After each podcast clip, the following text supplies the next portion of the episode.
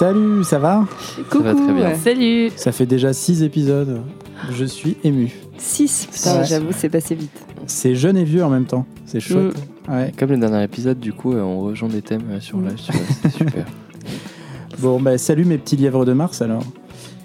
Les traditions, rites, rituels et habitudes rendent la vie douce, nous permettent d'affronter une existence faite d'incertitudes et c'est d'ailleurs probablement pour cette raison que vous écoutez assidûment l'horreur du dimanche. Ce sont des moments de partage, de célébration, d'inquiétude, de deuil. Ce sont des repères. Ritualisés, on le fait depuis longtemps pour se rassurer, se raconter l'indicible, entrer en contact avec les forces invisibles qui régissent le monde et figent notre destin. À l'écran, l'engagement du spectateur est garanti et l'angoisse peut alors le gagner dès lors que la mise en scène est adéquate. Irruption brutale, brutale du surnaturel au cours d'une cérémonie, succession de couleurs vives, savant mélange de la musique et des cris, frénésie des corps qui s'agitent, l'effet de sidération est alors imparable. Je suis confronté à l'inconnu, bousculé entre curiosité et terreur absolue.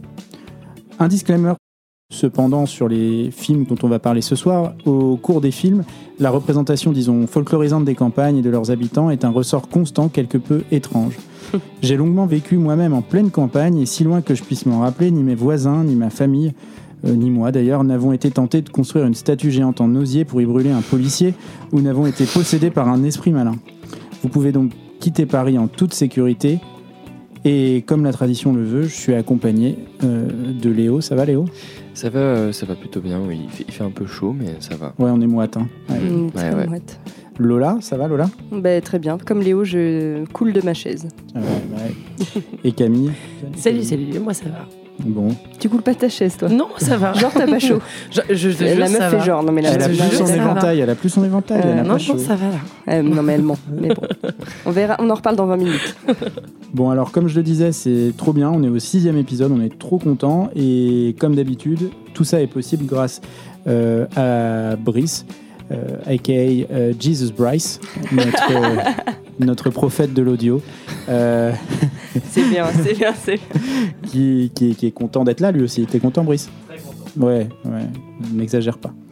Euh, on commence tout de suite avec euh, les films du jour et on va commencer par The Wicker Man. Je pense que c'est le peut-être le plus ancien des films qu'on va aborder ce soir. Donc on commence par euh, The Wicker Man de 1973. I suspect murder. We don't commit murder up here. We're a deeply religious people. Where is Rowan Morrison? Take the flame inside you, burn and run below. Fire seed and fire feed and make the baby grow. You wouldn't want to be around here on 80. Not the way you feel. Take the flame inside Where is Rowan Morrison? Fire seed and fire feed and It is time to keep your appointment with the Wicker Man. Hail the Queen of the May! Hail the Queen of the May! Abroad! You simply never understand the true nature of sacrifice.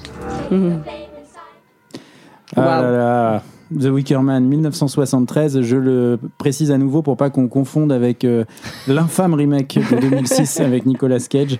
Euh, J'ai beaucoup d'amour pour Nicolas Cage, mais Bah oui, on sait. The Wicker Man. Mais un euh, peu moins que pour Kenny Reeves. Un peu moins que pour Kenny Reeves. ouais.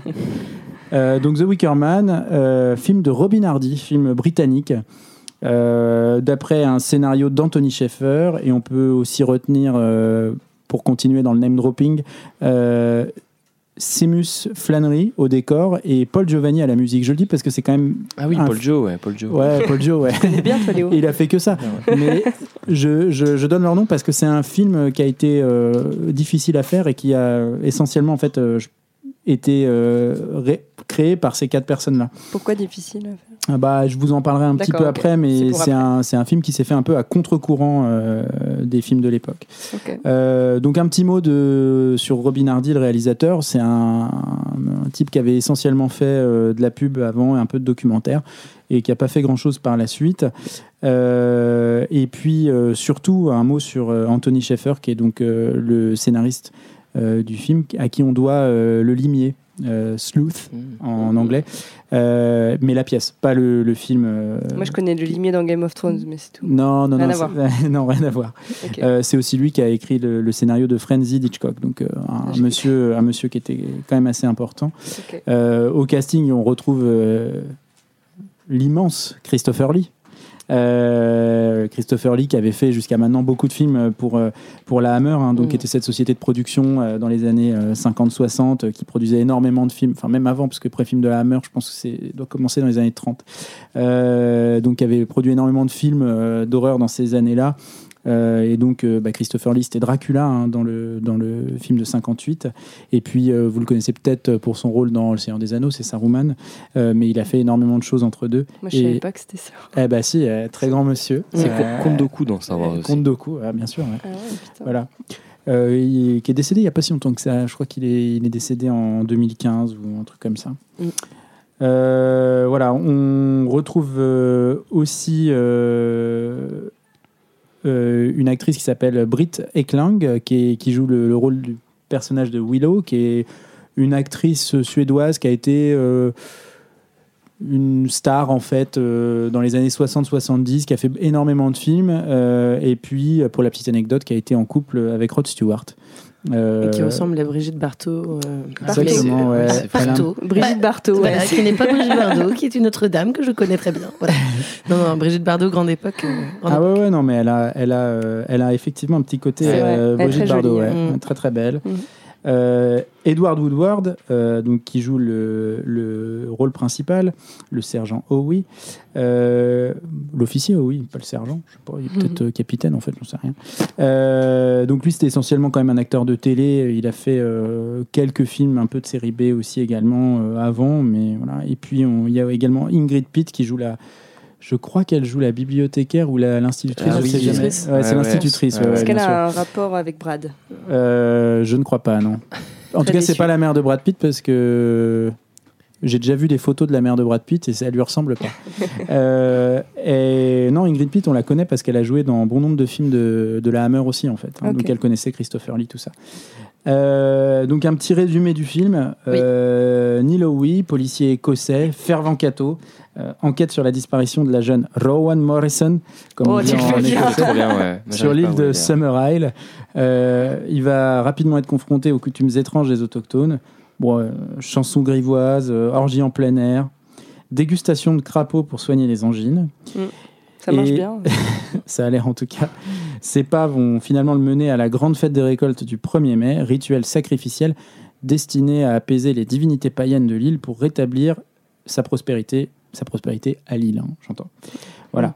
Euh, donc c'est un, c'est un film pour terminer sur le contexte un petit peu euh, historique du film. C'est un film qui est fondateur euh, du sous-genre qu'on appelle la folk horror.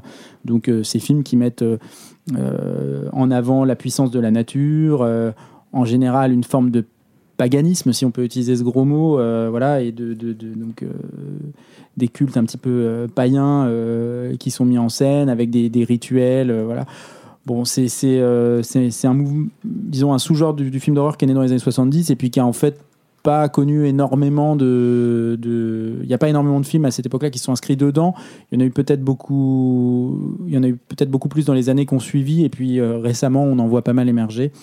Euh, notamment quand, quand vous regarderez le film, si vous ne l'avez pas déjà vu, pourrez pas vous empêcher de penser à Midsommar euh, d'Ari Ouais. Aster. Évidemment. Euh, La Reine de Mai, c'est voilà, pareil, c'est ouais. c'est dont en fait. on parle euh, quasiment tout le temps, en fait. euh, eh ben oui, Et puis cette divinité qu'ils invoquent euh, pour Voilà. euh, leur culture, Ouais. enfin leur Ouais. récolte. Pour à les légumes. voilà.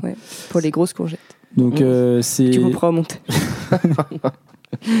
c'est c'est donc un film euh, fondateur de ce sous-genre et, et- et donc pour ça il est je pense historiquement important il est aussi important parce que c'est un film qui a été compliqué. Euh, c'est un film qui a, eu un, comment dire un tournage difficile une distribution difficile une post-production difficile. Enfin tout a été difficile. Toutes les étapes du film ont été difficiles. Pour vous donner encore un petit peu d'éléments de contexte, euh, le budget était extrêmement limité.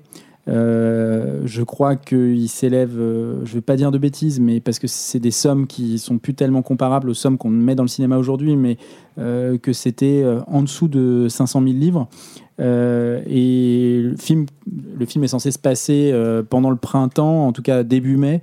Euh, et en fait, il a été tourné pour des raisons, encore une fois, d'économie en plein hiver en Écosse. Ah bah, Il y avait des jours où il neigeait. Apparemment, quand on regarde le making of, ils expliquent que voilà, ils étaient obligés de se couvrir dès qu'ils étaient en t-shirt, dès que la caméra était éteinte, ils étaient obligés de se couvrir et de mettre des manteaux énormes parce qu'en fait, il faisait extrêmement froid.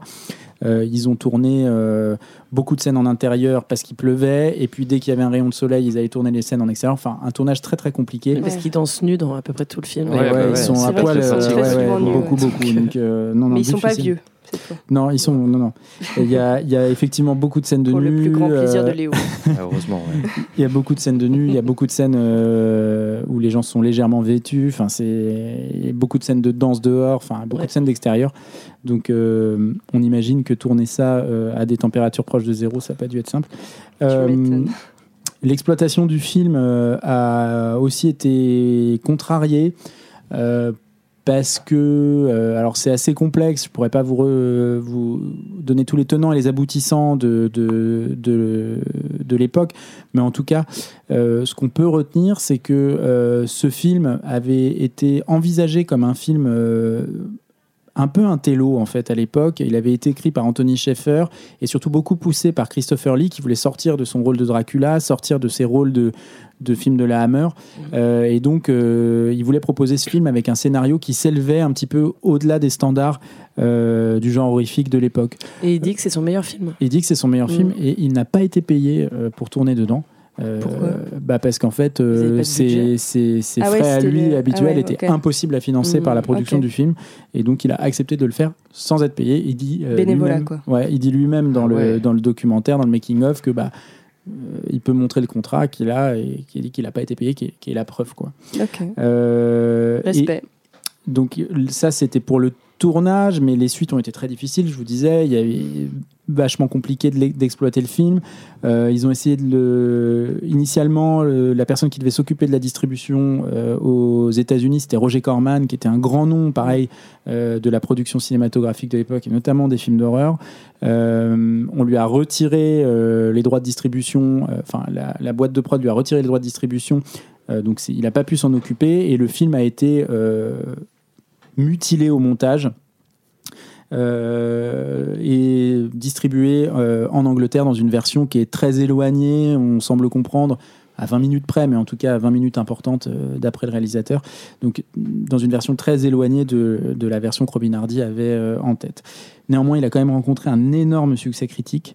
Euh, et un énorme succès populaire alors qu'il était très très mal distribué et donc c'est ce qui fait que ce film euh, malgré toutes ces embûches a aujourd'hui encore une aura culte euh, et a connu beaucoup de descendants donc on parlait de Midsommar tout à Mm. l'heure mais en fait tous les films de folk horror d'aujourd'hui hein, en fait hein, on pourrait citer The Witch euh, Oui, on- c'est vrai. on Ouais. peut citer euh, bah, des films dont on parlera peut-être tout à l'heure, genre The Ritual, euh, énormément de, de- de films qui mettent en évidence comme ça des cultes païens. Euh, Mais Harry Aster, il parle clairement de, de The Wickerman ou pas? Moi, Je, pas- je sais pas, mais en tout Euh, cas, enfin, c'est oui. euh, probablement. Enfin, en Ouais. tout cas, c'est Bah, c'est vrai que c'est assez obvious, mais Ouais. euh, est-ce que je serais intéressée de voir s'il en a vraiment parlé ouvertement pour Midsommar mais, mais Ouais, c'est- je pense c'est que- sûr que oui Je mais pense que oui, il a ouais. repris des, des- la, la Reine de Mer. bah oui, ouais, oui, ouais. oui, c'est sûr que Bah, à la base, je crois que ça fait quand même partie du folklore nordique de toute façon, mais. Bah, après c'est pas dans les mêmes pays non, Non, plus donc je ça. sais pas quel est le folklore Non, là euh, c'est plutôt. Alors euh, ils en parlent pas tellement, mais c'est surtout le folklore celte au sens large Ouais, euh, dont voilà, ils ouais. parlent, euh, dans, euh, qui a inspiré donc les, les- Ils ont fait des repérages, euh, ils ont filmé des, des danses populaires dans des villages et tout ça, Mm. enfin pour, pour documenter un petit peu le film avant de le tourner. Euh, donc c'est pas exactement le même euh, folklore, mais enfin je veux dire, Oui, le, il y a les- le film est quand de- même euh, hyper proche quoi. oui c'est sûr Voilà, donc je vous ai donné quand même beaucoup d'éléments d'histoire, mais je pense que c'est un film qui est un peu classique. Il y a beaucoup de gens qui l'ont vu. C'est un film qui a été euh, reprojeté beaucoup de fois, dont on a beaucoup parlé, qui a fait beaucoup de bruit. Euh, donc euh, il y a fort à parier que vous, vous l'ayez vu. Puis si vous l'avez pas vu, bah, comme ça vous avez euh, des éléments avant de l'aborder. Donc film que moi j'ai trouvé hyper intéressant, même s'il y a des choses qu'on qu'on vieillit dedans. Il y a quand même quand même des scènes qui sont extrêmement dérangeantes. Il y a une scène euh, de danse nue euh, où Brit, Mm. l'actrice euh, donc Brit Eklang qui joue le personnage de Willow essaye d'attirer le personnage du policier pour pour, enfin, de l'attirer dans sa chambre. Et Mm. lui, comme c'est un, comme le faisait remarquer euh, Diane avant qu'on enregistre un PAM, hein, donc un pas avant le mariage, lui, il est embêté, quoi. Euh, il veut y aller, mais il veut pas y aller, quoi. Euh, voilà, donc il y a, il y a- y a pas mal de scènes qui sont assez gênantes. Il y a l'implication des enfants dans des chansons grivoises, dans des cultes un peu. Oui, c'est vrai que. Enfin, il y a des trucs. Sympa l'école. Ça chante. Moi, j'avais pas ça à l'école. tu sais, on dirait un peu l'image que ce que je font, enfin, que se font les gens un peu euh, de droite qui ont peur des woke. Tu vois, Ouais. dans les écoles, euh, on leur apprend euh, des, des trucs de Ouais. ouf et tout, quoi. Mais ça ne C'est- parle que de symbolique phalliste. Ouais, Euh, ouais, c'est c'est ça. Ouais. Oui. Eh, mais moi, il n'y a pas un mot qui sort normalement, quoi. Phallique. Pardon. Phalliste. Oui, c'est vrai. T'as les, euh, les petits enfants qui, qui dansent autour de- d'un Oui. espèce de pénis géant en bois. Euh, ouais. De toute façon, toi, t'as rendez-vous avec ton, avec ton psychanalyste euh, un peu plus tard. Juste après. Juste après. ouais. C'est bon. Ouais, non, On est sauvé pour le prochain épisode. Donc non, non, c'est, c'est, euh, il y a beaucoup de, la sexualité était quand même au centre du film, euh, avec d'un côté donc euh, bah, le personnage euh, d'Owie qui est, euh, euh, qui est qui est vierge, euh, Très puritain, très, puritain. catholique. Ouais. et de l'autre côté euh, une espèce de, J'ai vraiment rien compris. Il, il le disait à la fin du film, c'était la condition pour le rituel. Il fallait Mm. qu'il soit vierge. ça c'est un gros spoil, mais c'est pas grave, vous l'avez déjà vu. Euh, Bon, c'est pas un gros spoil parce qu'on s'en fout un peu en On s'en fout un peu. Euh, non, non, mais donc voilà, tout, t'as toute une ambiance euh, qui, tout un build-up au, début du film avec beaucoup de chansons, beaucoup de, scènes de danse, beaucoup de d'extérieur, beaucoup de répétitions euh, pour amener la scène finale, euh, qui est une espèce d'apothéose euh, géniale, quoi, où tu vois la, statue du dieu d'osier, enfin du, du géant d'osier, dans laquelle le, le policier va être enfermé. Oui. Euh, mais, mais voilà, moi j'adore ce. Enfin, je trouve que ce film est vraiment chouette. Je l'avais vu la, la première fois que je l'ai vu, c'était il y a une dizaine d'années. Je pense que j'avais pas tous les éléments pour le comprendre. Euh, mais là, euh, là, je l'ai revu avec un plaisir euh, assez dingue, quoi. Puis en plus, c'est pas très long, ça dure 1h25. euh. Enfin, c'est c'est vraiment. Puis un- on un sent la marque euh, du grand film, quoi, la marque du classique. On sent l'empreinte quand on le regarde. Vous avez aimé? Vous, ça vous a- Ouais, moi, moi, j'ai aimé, euh, j'ai aimé clairement. Ça m'a fait un peu penser à, tu sais, un peu tous, tous ces films du nouvel Hollywood euh, qui cassent un peu euh, les codes et. Alors ah oui, alors par contre voilà. Bon, premier point, euh, moi j'ai commencé le film en étant instantanément pris d'une une certaine similitude avec Troll 2. Euh, les Et personnages, revient, des- les habitants de cette petite bourgade du coup de l'île euh, ont un jeu d'acteur assez similaire aux habitants de Nilbog dans Troll 2. je Ouais, mais c'est. C'est un très C'est bon. d'ailleurs, c'est probablement ce qui te pousse à dire similarité au lieu de similitude. Ouais. Je le dis parce que Similarité. J'arrive pas à parler. J'ai même pas entendu. Ça va être un bel épisode, je pense. Ouais. Mais bon, après, mais tu vas Il fait chaud, il effectivement, fait chaud. Effectivement, il fait chaud et puis c'est un petit côté troll 2, donc on a similarité, on a le droit. je Ça faire passe. Après, au- au-delà de ça, c'est vrai que genre il y, a- il y a cette vibe un peu nouvelle Hollywood, je trouve, dans, dans ce, ce film qui bouscule un peu les codes, euh, qui, qui parle de choses dont euh, le cinéma voulait pas forcément trop Mhm. parler avant non plus. Euh, moi, il y a quand même, bah, on en parlait avec, avec Camille avant aussi, pareil, ça m'a fait un peu penser dans l'étrangeté à, à Twin Peaks, par exemple, Mhm. où t'es jamais trop sûr dans quel univers t'es, euh, quelles sont les règles Oui. de cet univers-là, c'est assez étrange. Euh, après, moi, j'ai pas trop euh, compris en fait le propos du film. Ah bah Merci, tu parles pour moi. Pas besoin de faire ma c'est- partie. C'est plus que j'étais assez perturbé. En fait, je comprends pas si le film veut faire de nous des réacs. J'ai un peu un doute là-dessus. J'espère que c'est pas le cas. Je pense pas que ce soit le cas. Mais en fait, du coup, euh, le personnage principal, flic catholique, qui est du coup, bah, c'est dit dans le film, porté en tant que martyr, du coup, quoi. Ouais. Euh, je comprends pas trop, trop, trop le propos du film avec ça. Je sais pas trop ce qu'on essaye de me dire, de me raconter sur euh, euh, l'opposition entre catholicisme euh, britannique ou écossais. Du coup, euh, dans, dans ces années-là, l'importance de la religion, l'importance des mouvements hippies ou du coup même du paganisme dans des Mhm. régions d'Écosse reculées. Je sais pas trop où le film se situe avec ça et ça m'a un peu perturbé. Mais à part ça, j'ai beaucoup aimé le visionnage du film. Ouais. Ouais, bah, je, je rebondis sur ce que tu disais, euh, enfin sur ce que tu, tu, sur cette réserve que tu as par rapport au film.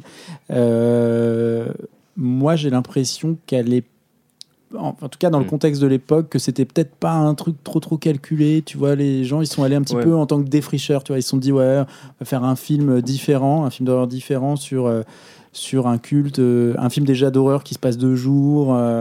euh, sur des, des anciennes religions et ça s'inscrivait quand même dans un truc de l'époque un peu New Age, tu vois, enfin, où. Ouais, mais c'est surtout le- la figure du coup du flic euh, revendiqué très cato en fait. que Ouais. Je trouve. euh, Oui, oui, oui, et qui, qui, qui, est, qui meurt en martyr, quoi. Enfin, vois. Pour, pour pas spoiler, mais en spoilant. Euh.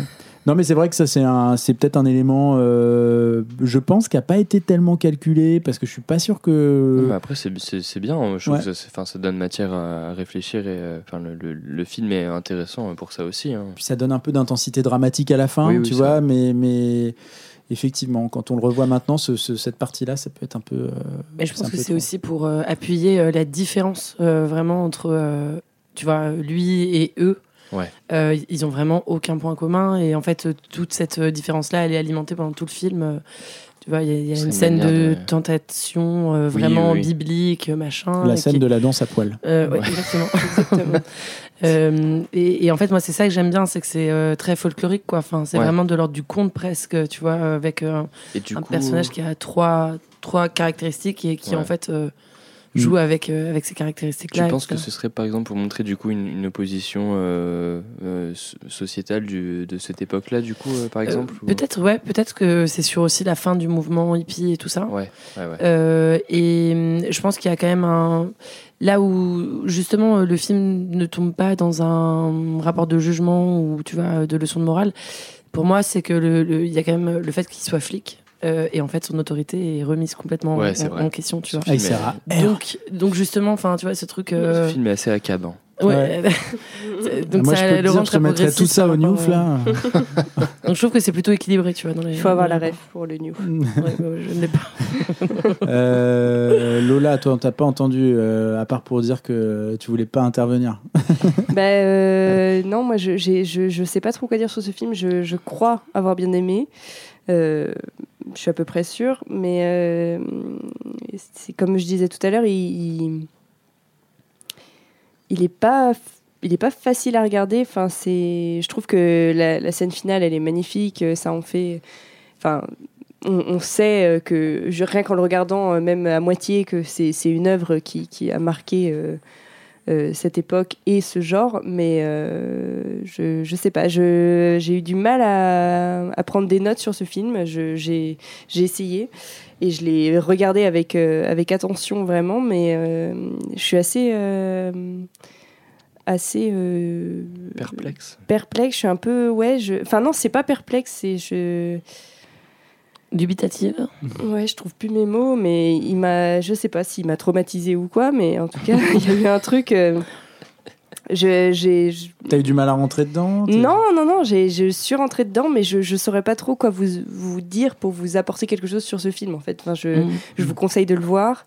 Euh, c'est vraiment, euh, comme disait Thomas, et enfin, franchement, c'est un classique. Moi, j'ai, enfin, je, pourrais vous parler vachement plus de, de Midsommar, par exemple, que je trouve, euh, Mm. enfin, pas plus facile, mais euh, j'aurais plus de trucs à dire là. euh, The Wicker Man, c'est euh, le préquel un peu de, de Midsommar, et je je, je sais pas, il y a plein de Ouais. trucs super bien, je trouve ça très très beau, je, je, je trouve ça très angoissant, je, je trouve que les scènes de nu euh, sont terribles, enfin vraiment, euh, et voilà. Mais en fait, je, je sais pas ce que je pense que j'ai pas grand chose à vous apporter au niveau du contenu Mais du, film. euh, c'est surtout, je pense que c'est un film qui est mystérieux. En oui, fait, bah, c'est bah, l'effet que ça fait. Je, tu vois. je- je le regarde et je suis un peu en mode. Mm. hmm. C'est Ouais. vraiment étrange, tu vois.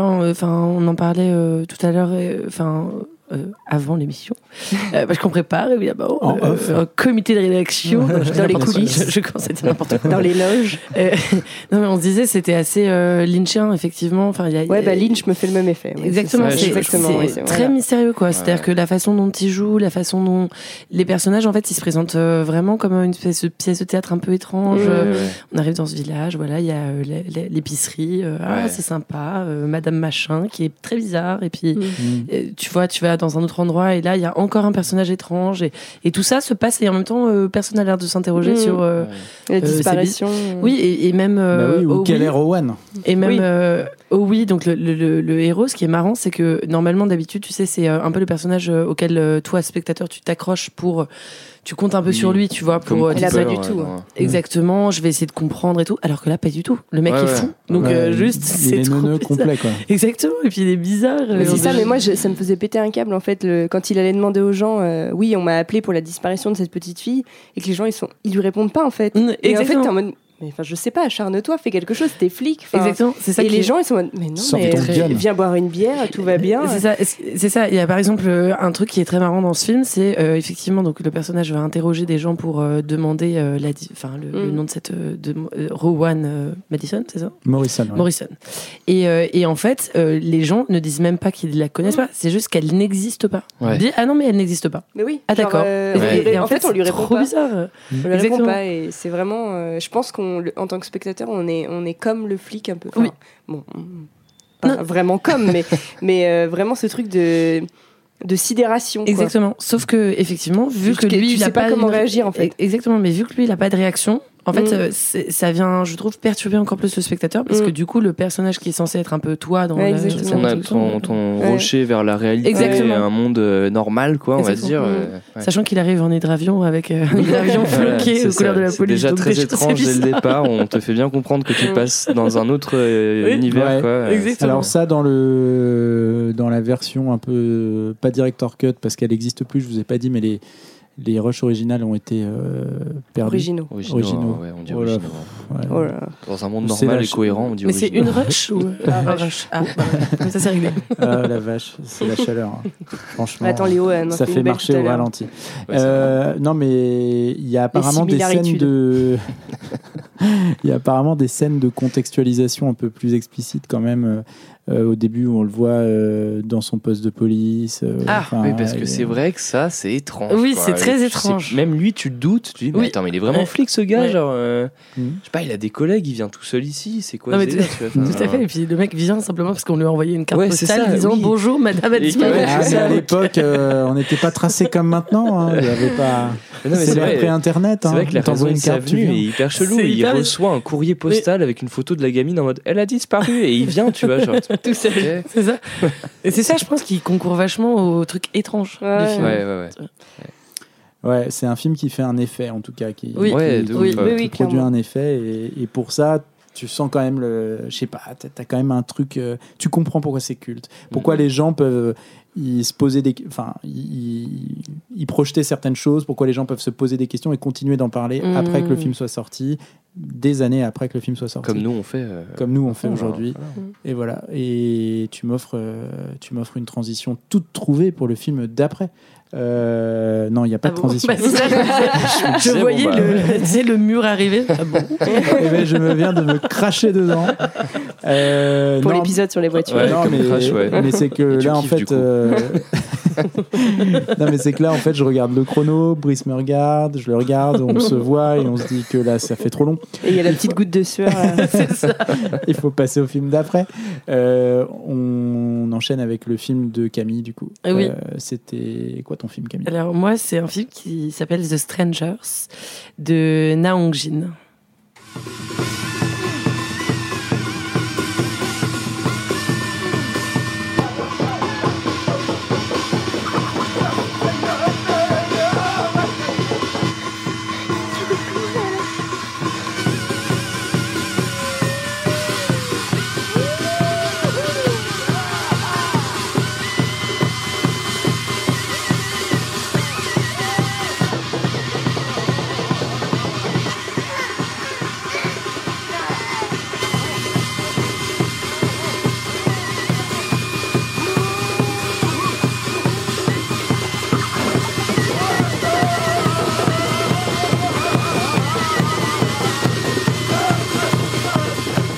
J'avais le temps. J'avais le temps de baisser mon short. Ah non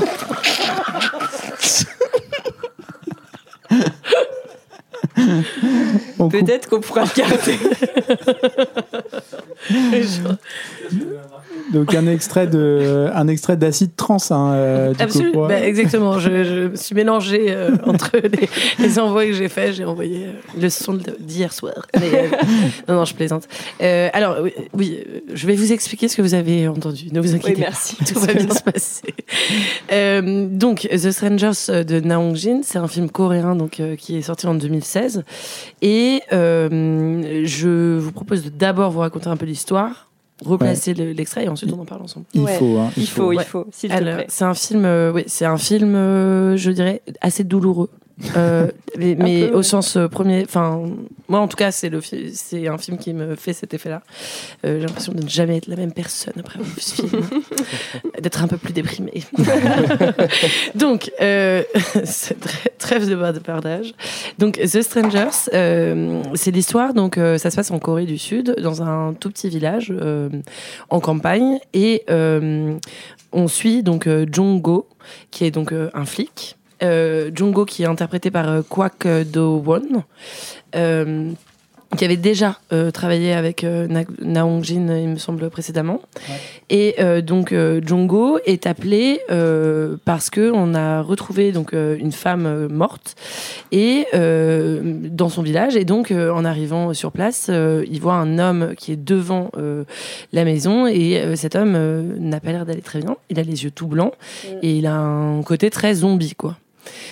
Euh, bon, Oui. euh, donc l'enquête doit être menée, etc. Et en fait, euh, on part sur la piste potentiellement euh, euh, d'un d'un champignon euh, qui serait toxique ou ce genre de choses.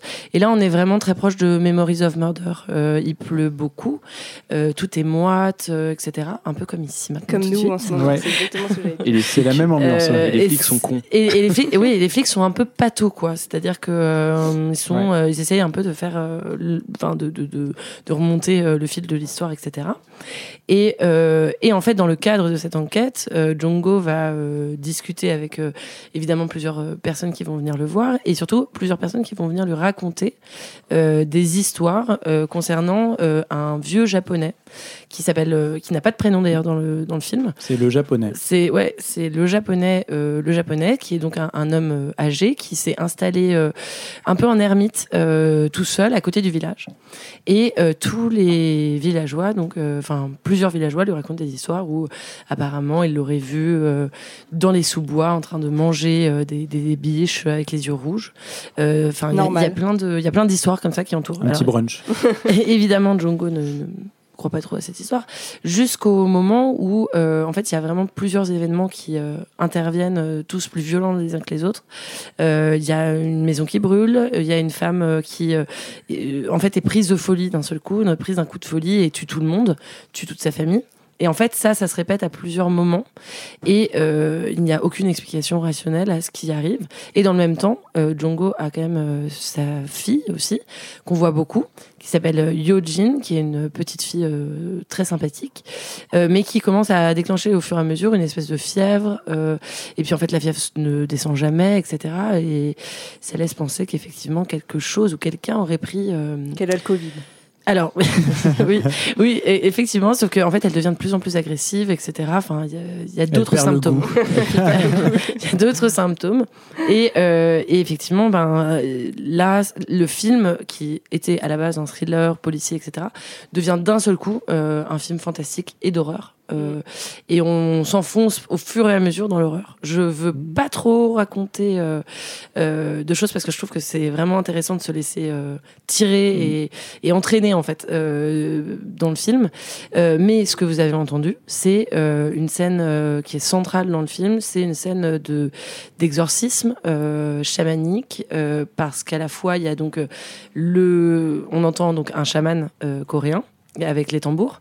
On entend aussi euh, d'autres tambours, et là, c'est le vieux japonais, je ne Mhm. peux pas donner d'autres noms, qui lui aussi fait une cérémonie de son côté avec euh, euh, de nombreux égorgements de poulets. Euh, D'ailleurs, oui, euh, il y a énormément d'animaux qui, euh, qui prennent cher dans le film, Euh, parce qu'il y a des décors incroyables de cérémonies. Enfin, le rituel, c'est vraiment, dans le film, c'est ce qui... euh, euh, essaye de cadrer un peu, enfin, essaye de, comment dire, de fixer un peu ce qui se passe, parce que, en fait, euh, on, on ne sait pas ce qui se passe. Ouais. Enfin, les gens deviennent fous, les gens deviennent violents, et il y a une violence qui monte et qui monte et qui monte et qui monte, euh, et qui ne s'arrête jamais. Et, et en fait, il y a plusieurs euh, enfin, le mal n'arrête pas de se transformer Mm. dans le film. Mm. Et ça, c'est ce que je trouve très angoissant. Moi, dans ce film. Mais ouais, t'as as raison de dire que la scène de, de rituel, enfin de, de chamanisme, elle est importante parce que Mm. Ouais. tu as un certain nombre d'enjeux entre les différents personnages, notamment Oui. entre le chaman et le, et le vieux japonais, Ouais. euh, qui, qui sont fixés en fait euh, dans cette scène. En fait, tu comprends un certain nombre d'enjeux euh, Ouais. au cours de cette scène Ouais. parce qu'avant tu comprends rien. Non, mais tout à fait, tout à fait. tu te laisses porter par, euh, par les scènes, par ce que tu vois, euh, par l'incompréhension des flics qui d'ailleurs passent leur temps Ouais. à s'insulter, hein, comme Mm. dans tous Ouais, les oui, films mais c'est coréens. assez comique. hein. Ouais. Il y a toujours euh, ce, ce truc mêlé Voilà, entre comédie et drame. euh. où ils s'insultent, t'as toujours le neuneu, t'as toujours le, le mec agressif et violent, t'as Ouais. toujours le... Bon, voilà. Euh, et donc, effectivement, ouais, avant cette scène, tu, tu n'as pas la moindre idée de ce Mm. qui est en train de se passer. Et d'ailleurs, après, euh, tu comprends un certain nombre de choses, le film te délivre un certain nombre Oui. de clés, mais néanmoins... euh, Il est très mystérieux. Ouais. Ça reste quand même hyper mystérieux jusqu'à la fin, en Ouais, fait, ouais, qui est très fait. ouverte, quoi. Mm. En fait, il y a plusieurs. Alors, donc, euh, juste pour vous dire un petit peu par rapport à hum, comment ce film a été fait, en fait, donc, Na Jong-hee. Oui, Na Na Hong-jin. Hong-jin. J'arrête Ouais. pas de me tromper, désolé. Donc, C'est la Na chaleur. Hong-jin, euh, c'est euh, donc c'est un réalisateur qu'on connaît pour. euh, il avait fait deux films avant, euh, The Chaser, qui, euh, Ah si on doit voir un Ah ouais. thriller Oh coréen. Ah ouais. c'est celui-là, euh, qui est vraiment Un incroyable, chef-d'œuvre. absolu. Ouais, ouais. Euh, et euh, The Murderer, qui est moins un chef-d'œuvre, mais qui reste quand même très très bien. Et euh, donc ce troisième film, c'est, enfin, c'est vraiment une sorte de coup de poing parce que d'un seul coup, il part de- d'un registre qu'il connaît vers un registre pour le moment qu'il n'avait pas exploré, etc. Et donc c'est lui qui écrit euh, le scénario et qui a pris à peu près deux ans euh, pour écrire ce, ce film. Ah ouais. Euh, il explique qu'en fait, euh, il a écrit ce film parce que euh, il y a une période dans sa vie où il a commencé à perdre, enfin, il a perdu beaucoup de gens autour de lui, et donc il allait beaucoup euh, dans des enterrements, des cérémonies, etc. Et en Corée, en fait, euh, la place euh, des chamans, enfin, c'est très important. Il y en a beaucoup, euh, même à Séoul, hein, euh, qui, sont signalés un peu partout dans la ville. Et euh, en même temps, il y a le marrant. catholicisme, le christianisme qui est hyper euh, présent. Mm. Et donc, euh, lui, il disait que, et lui, il est euh, de confession euh, mais il expliquait qu'en fait, euh, évidemment, il n'arrivait pas à obtenir des réponses. Et donc, il s'est penché sur un peu l'étude, euh, presque une étude sociologique euh, des différents cultes qu'il y a en Corée du Sud. Et c'est là-dessus qu'il a commencé à dire, en fait, plutôt que d'être dans un questionnement du bien et du mal, on va être dans un questionnement ok, il y a le bien et puis il y a le mal, mais le mal, ça peut être plein de choses. Et donc, du coup, euh, un peu avec toutes ces réponses-là, euh, avec la mythologie aussi qui est très présente euh, dans son travail. Ouais, non, mais Donc voilà. On sent que c'est un film qui a, qui a été long euh, à Mm. écrire, à mûrir et probablement à tourner aussi. Oui. Tu disais six mois de tournage hein, tout à Oui, l'heure, tu c'est ça. m'avais dit. hein, ouais. Ouais, ouais, six mois de tournage avec euh, beaucoup de d'extérieur parce que tout se passe dans la nature pour le coup. Enfin, euh, euh, ils ont fait dans plein de localisations différentes, euh, tout le temps avec cette pluie, donc soit avec des, des camions euh, citernes. Ils auraient mieux fait de venir en Bretagne. Été Exact. Mais il y a des moments où en fait euh, c'est vraiment de. C'est à Brest. C'est- Exactement. J'ai cru que dire ça. En fait, finalement, c'est tourné sur les côtes brestoises. non, non, c'est- il y a des moments où ils ont vraiment attendu la pluie, euh, etc., pour avoir une atmosphère, euh, ben oui, euh, un peu brumeuse et tout ça. Notamment la course poursuite euh, avec entre le vieux japonais et le et le Oui. flic. Course poursuite ultra violente euh, et qui se passe dans la nature où ils se pètent Mm. vraiment la gueule, euh, enfin dans Mm. la forêt, etc. Oui, oui, et et petit violent. mot sur la photo parce que c'est un film très beau. Ah ouais, c'est magnifique. Ouais. Euh, donc la, la photo c'est euh, Kyung Pyo Hong qui l'a fait. C'est euh, notamment le directeur de la photo qui a travaillé sur Parasite et Burning. Donc Oh. rien que ça, c'est pas mal. Respect. C'est pas un manchot. Oui, exactement. Voilà. Alors, J'étais, moi, j'étais en train d'imaginer le même film, euh, à Brest. mais ouais, où en fait, euh, on leur sert des galettes. euh. je, Avec je des prends- druides. je vais prendre une euh, enfin, vois. Des druides, des rituels druidiques. Oui. Ouais, on a- on n'a pas fait, on pourrait faire un thème euh, Bretagne. hein. Oh non. Euh, non, bah, moi, j'ai, moi, j'ai, j'ai déjà un peu donné mon avis. Moi, j'adore le, fi- enfin, le film. Moi, je l'ai vu deux fois. Euh, et en deux fois, j'ai toujours pas compris euh, l'histoire exacte. euh, Mm. mais je pense que c'est volontaire. Ouais. Euh, T'as une volonté de brouiller les pistes qui est quand même explicite, quoi. Par contre, par contre, ouais, tu te laisses porter, tu te laisses inquiéter, enfin, tu te fais balader pendant tout le film euh, et t'as des scènes de folie qui se succèdent Mm. euh, les unes après les autres. Enfin, t'en ressors pas euh, indemne quoi. Euh, et d'ailleurs à chaque fois, les deux fois où je l'ai, je l'ai vu deux fois, une fois au cinéma et une fois bah, euh, sur vidéoprojecteur. ouais. Ah bah, Euh, Désolé, désolé. et non, mais je pense que c'est vraiment. Nous sur nos, sur nos pauvres ordinateurs. Avec le reflet, tu sais, où tu vois rien. Bon, mais je pense que sur euh, avec une, une grande image, en tout cas, ça, ça, ça gagne quoi. Parce que Mm. c'est vraiment. euh, c'est vraiment un film qui est impressionnant, euh, dans, laquelle, dans lequel la, la nature prend une place très importante. Euh, le- les, les décors sont incroyables, quoi. La maison du japonais, Mm, mm. la, cette- ce bout de forêt qui te filme en permanence, euh, même le village, enfin, c'est- incroyable. Mhm. Je, je sais pas comment ils ont fait pour tourner ce truc-là. Il y a de la boue, il y a de la pluie, euh, il y a du soleil. Enfin, c'est vraiment genre, euh, Mm, mm. tu sens la, tu sens que ça a dû être pénible à, Mm. à Ouais. tourner. Et, et voilà. Et donc Oui, l'expérience. c'est vrai qu'à chaque fois, je me disais, mais putain, mais ils marchent dans la boue, ils, Mais sont, ils oui, sont à moitié en ils sont claquettes. tout Ouais. le temps sales, ils sont tout le temps. Enfin, tu vois, c'est. Comment tu fais pour avoir les yep comme ça? Ouais. Brice pourra vous en parler. mais- Bah ouais, Brice, quand tu vas en festoche, euh, c'est pareil. hein. il n'a pas de micro, il se fait allumer. Sympa. Alors voilà, bon, moi je, moi j'adore, euh, j'adore The Stranger et puis j'adore euh, Naong Jin en fait. Enfin, Mm. je trouve que c'est un type, euh, ouais, qui fait des trucs euh, assez uniques quoi. Ouais. Enfin, ouais, voilà. Ne serait-ce que d'avoir fait The Chaser. Ah, avant, The Chaser, ouais, c'était déjà saisissant. hein. Premier film, The Chaser. Ouais, ouais, Bonjour. franchement, poser ça. euh. Mm. Mais il y a toujours, euh, je trouve, un, un discours sur la nature du mal, même dans The Chaser, euh, enfin, qui est. Mm. Mais voilà, il brouille les pistes, même dans je, je- je Ah, The Chaser. C'est pareil, en fait, les, les- du coup, les personnages qui enquêtent, du coup, souvent sur euh, les, événements, les, les événements qui surviennent, j'arrive vraiment pas à parler. euh, c'est une catastrophe. Euh, ouais.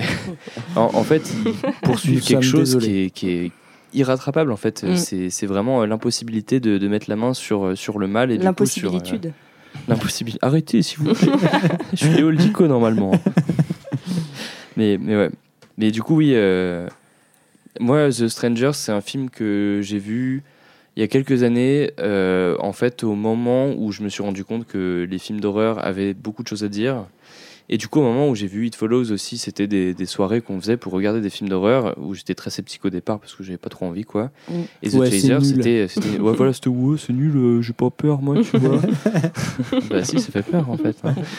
Et, euh, et ouais, The Stranger, c'était une grosse claque, quoi. Et pourtant, bah, même, Ouais. voilà, même sur euh, un petit écran où. euh, Mm. voilà, mais la, la claque, elle, elle reste pareil. Ouais. Effectivement, c'est cool de, de pouvoir le voir dans de bonnes conditions, mais, mais ce film, il te retourne, quoi. Et en plus, il dure, je sais pas, deux heures et demie. Deux heures et demie, ça, ouais. Ouais, C'est deux heures et demie qui sont.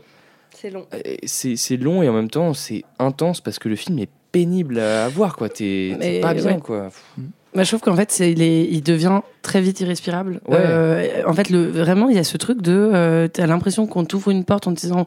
Donc voilà, c'est pour ça euh, qu'il est, que, par exemple, que cette personne est devenue folle. Ah d'accord, donc c'est ça. Et en fait, là, non. Ouais, et d'un seul ouais. coup, il y a une scène. Les scènes euh, dans l'hôpital sont terribles aussi. Enfin, tu vois, avec les corps qui se déforment et tout. Ouais, Enfin, ouais. Ah, moi, ça, j'adore.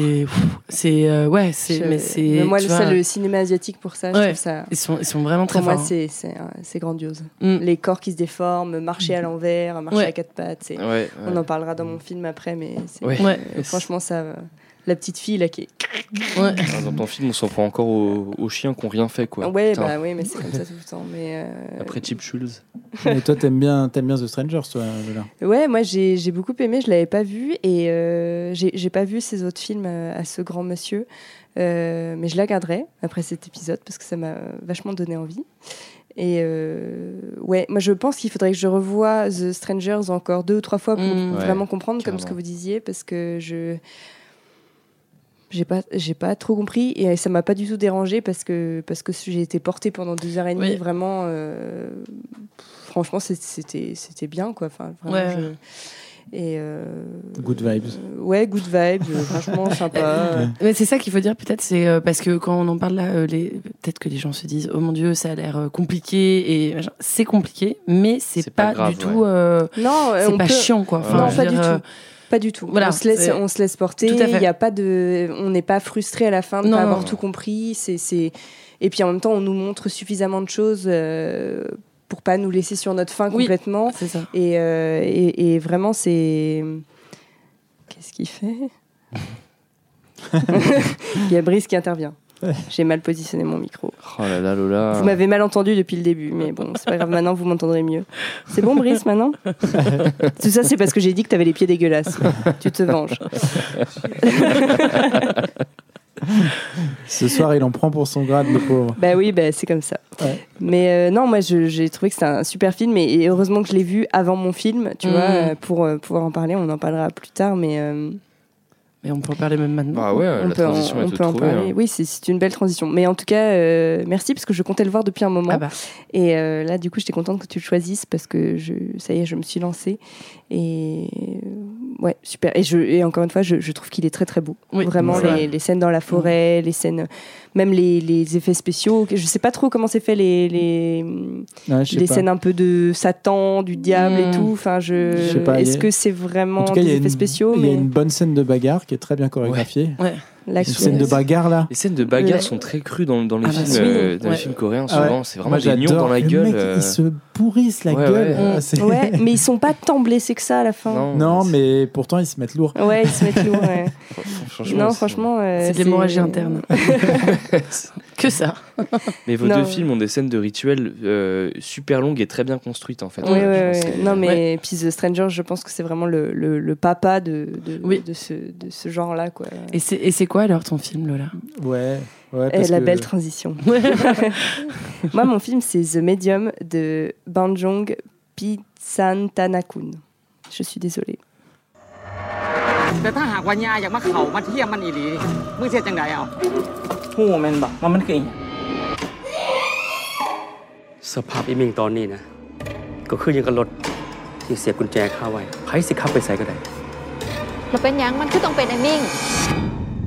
ทุกอย่างมันถูกกำหนดไปแล้ว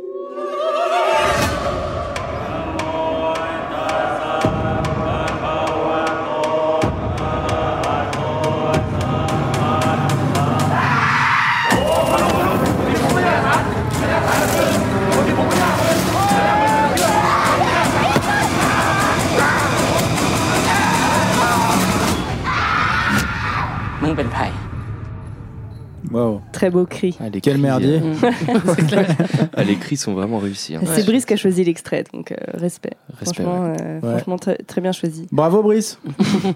Même si t'as les pieds dégueulasses. Oh, Ah bah c'est le running gag de cet épisode, les pieds de Brice. c'était le- les On fera un euh, thème spécial. En tout cas, bravo pour avoir réussi à prononcer euh, sans trop l'écorcher le nom du réalisateur. Oui, euh, alors euh, d'ailleurs, je, je suis désolée parce que je vais sans doute un peu réécorcher euh, son, son nom de famille et les noms des, des acteurs que je vais citer maintenant. Donc, The Medium, donc je suis désolée, monsieur le réalisateur, mais donc de Bajong Pitsantanakun, qui est sorti en juillet 2021 en Corée du Sud et trois mois après seulement en Thaïlande et qui n'est pas sorti en salle en France. Voilà. Non, ouais, direct en VOD. Ouais. Direct en VOD.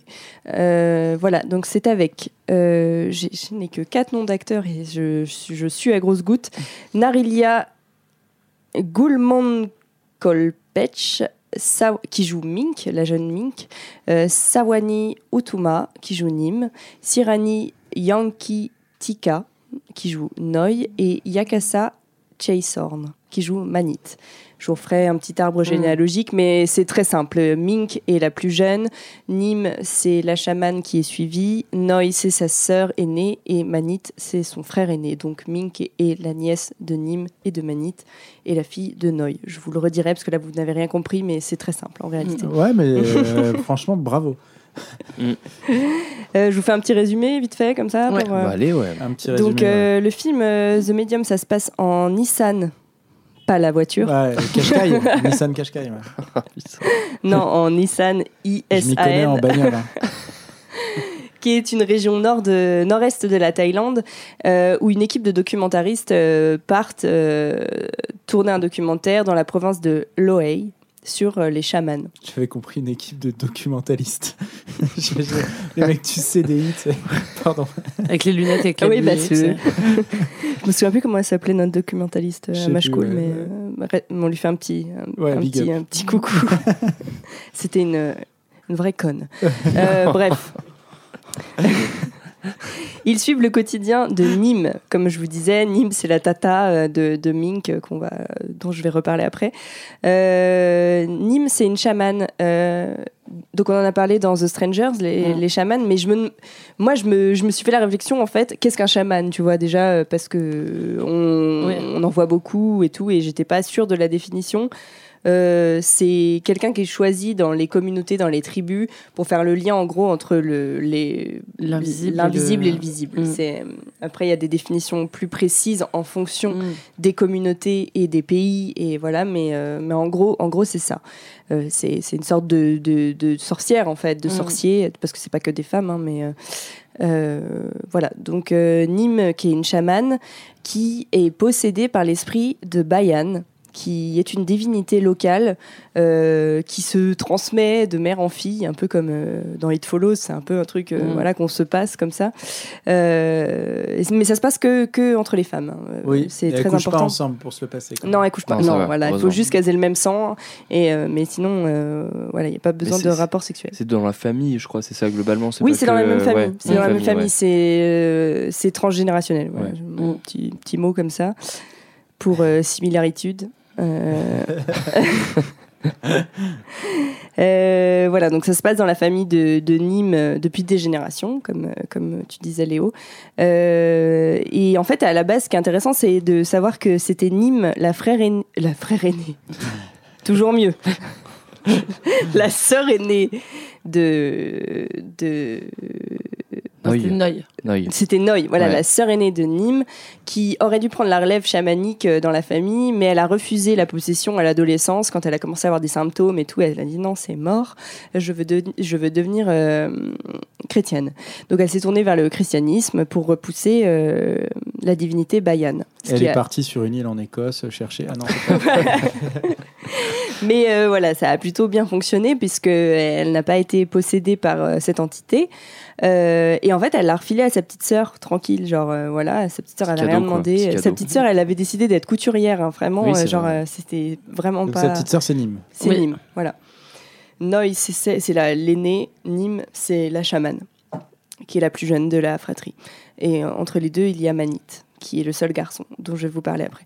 Et euh, donc voilà, donc euh, Noy a réussi à repousser Bayan.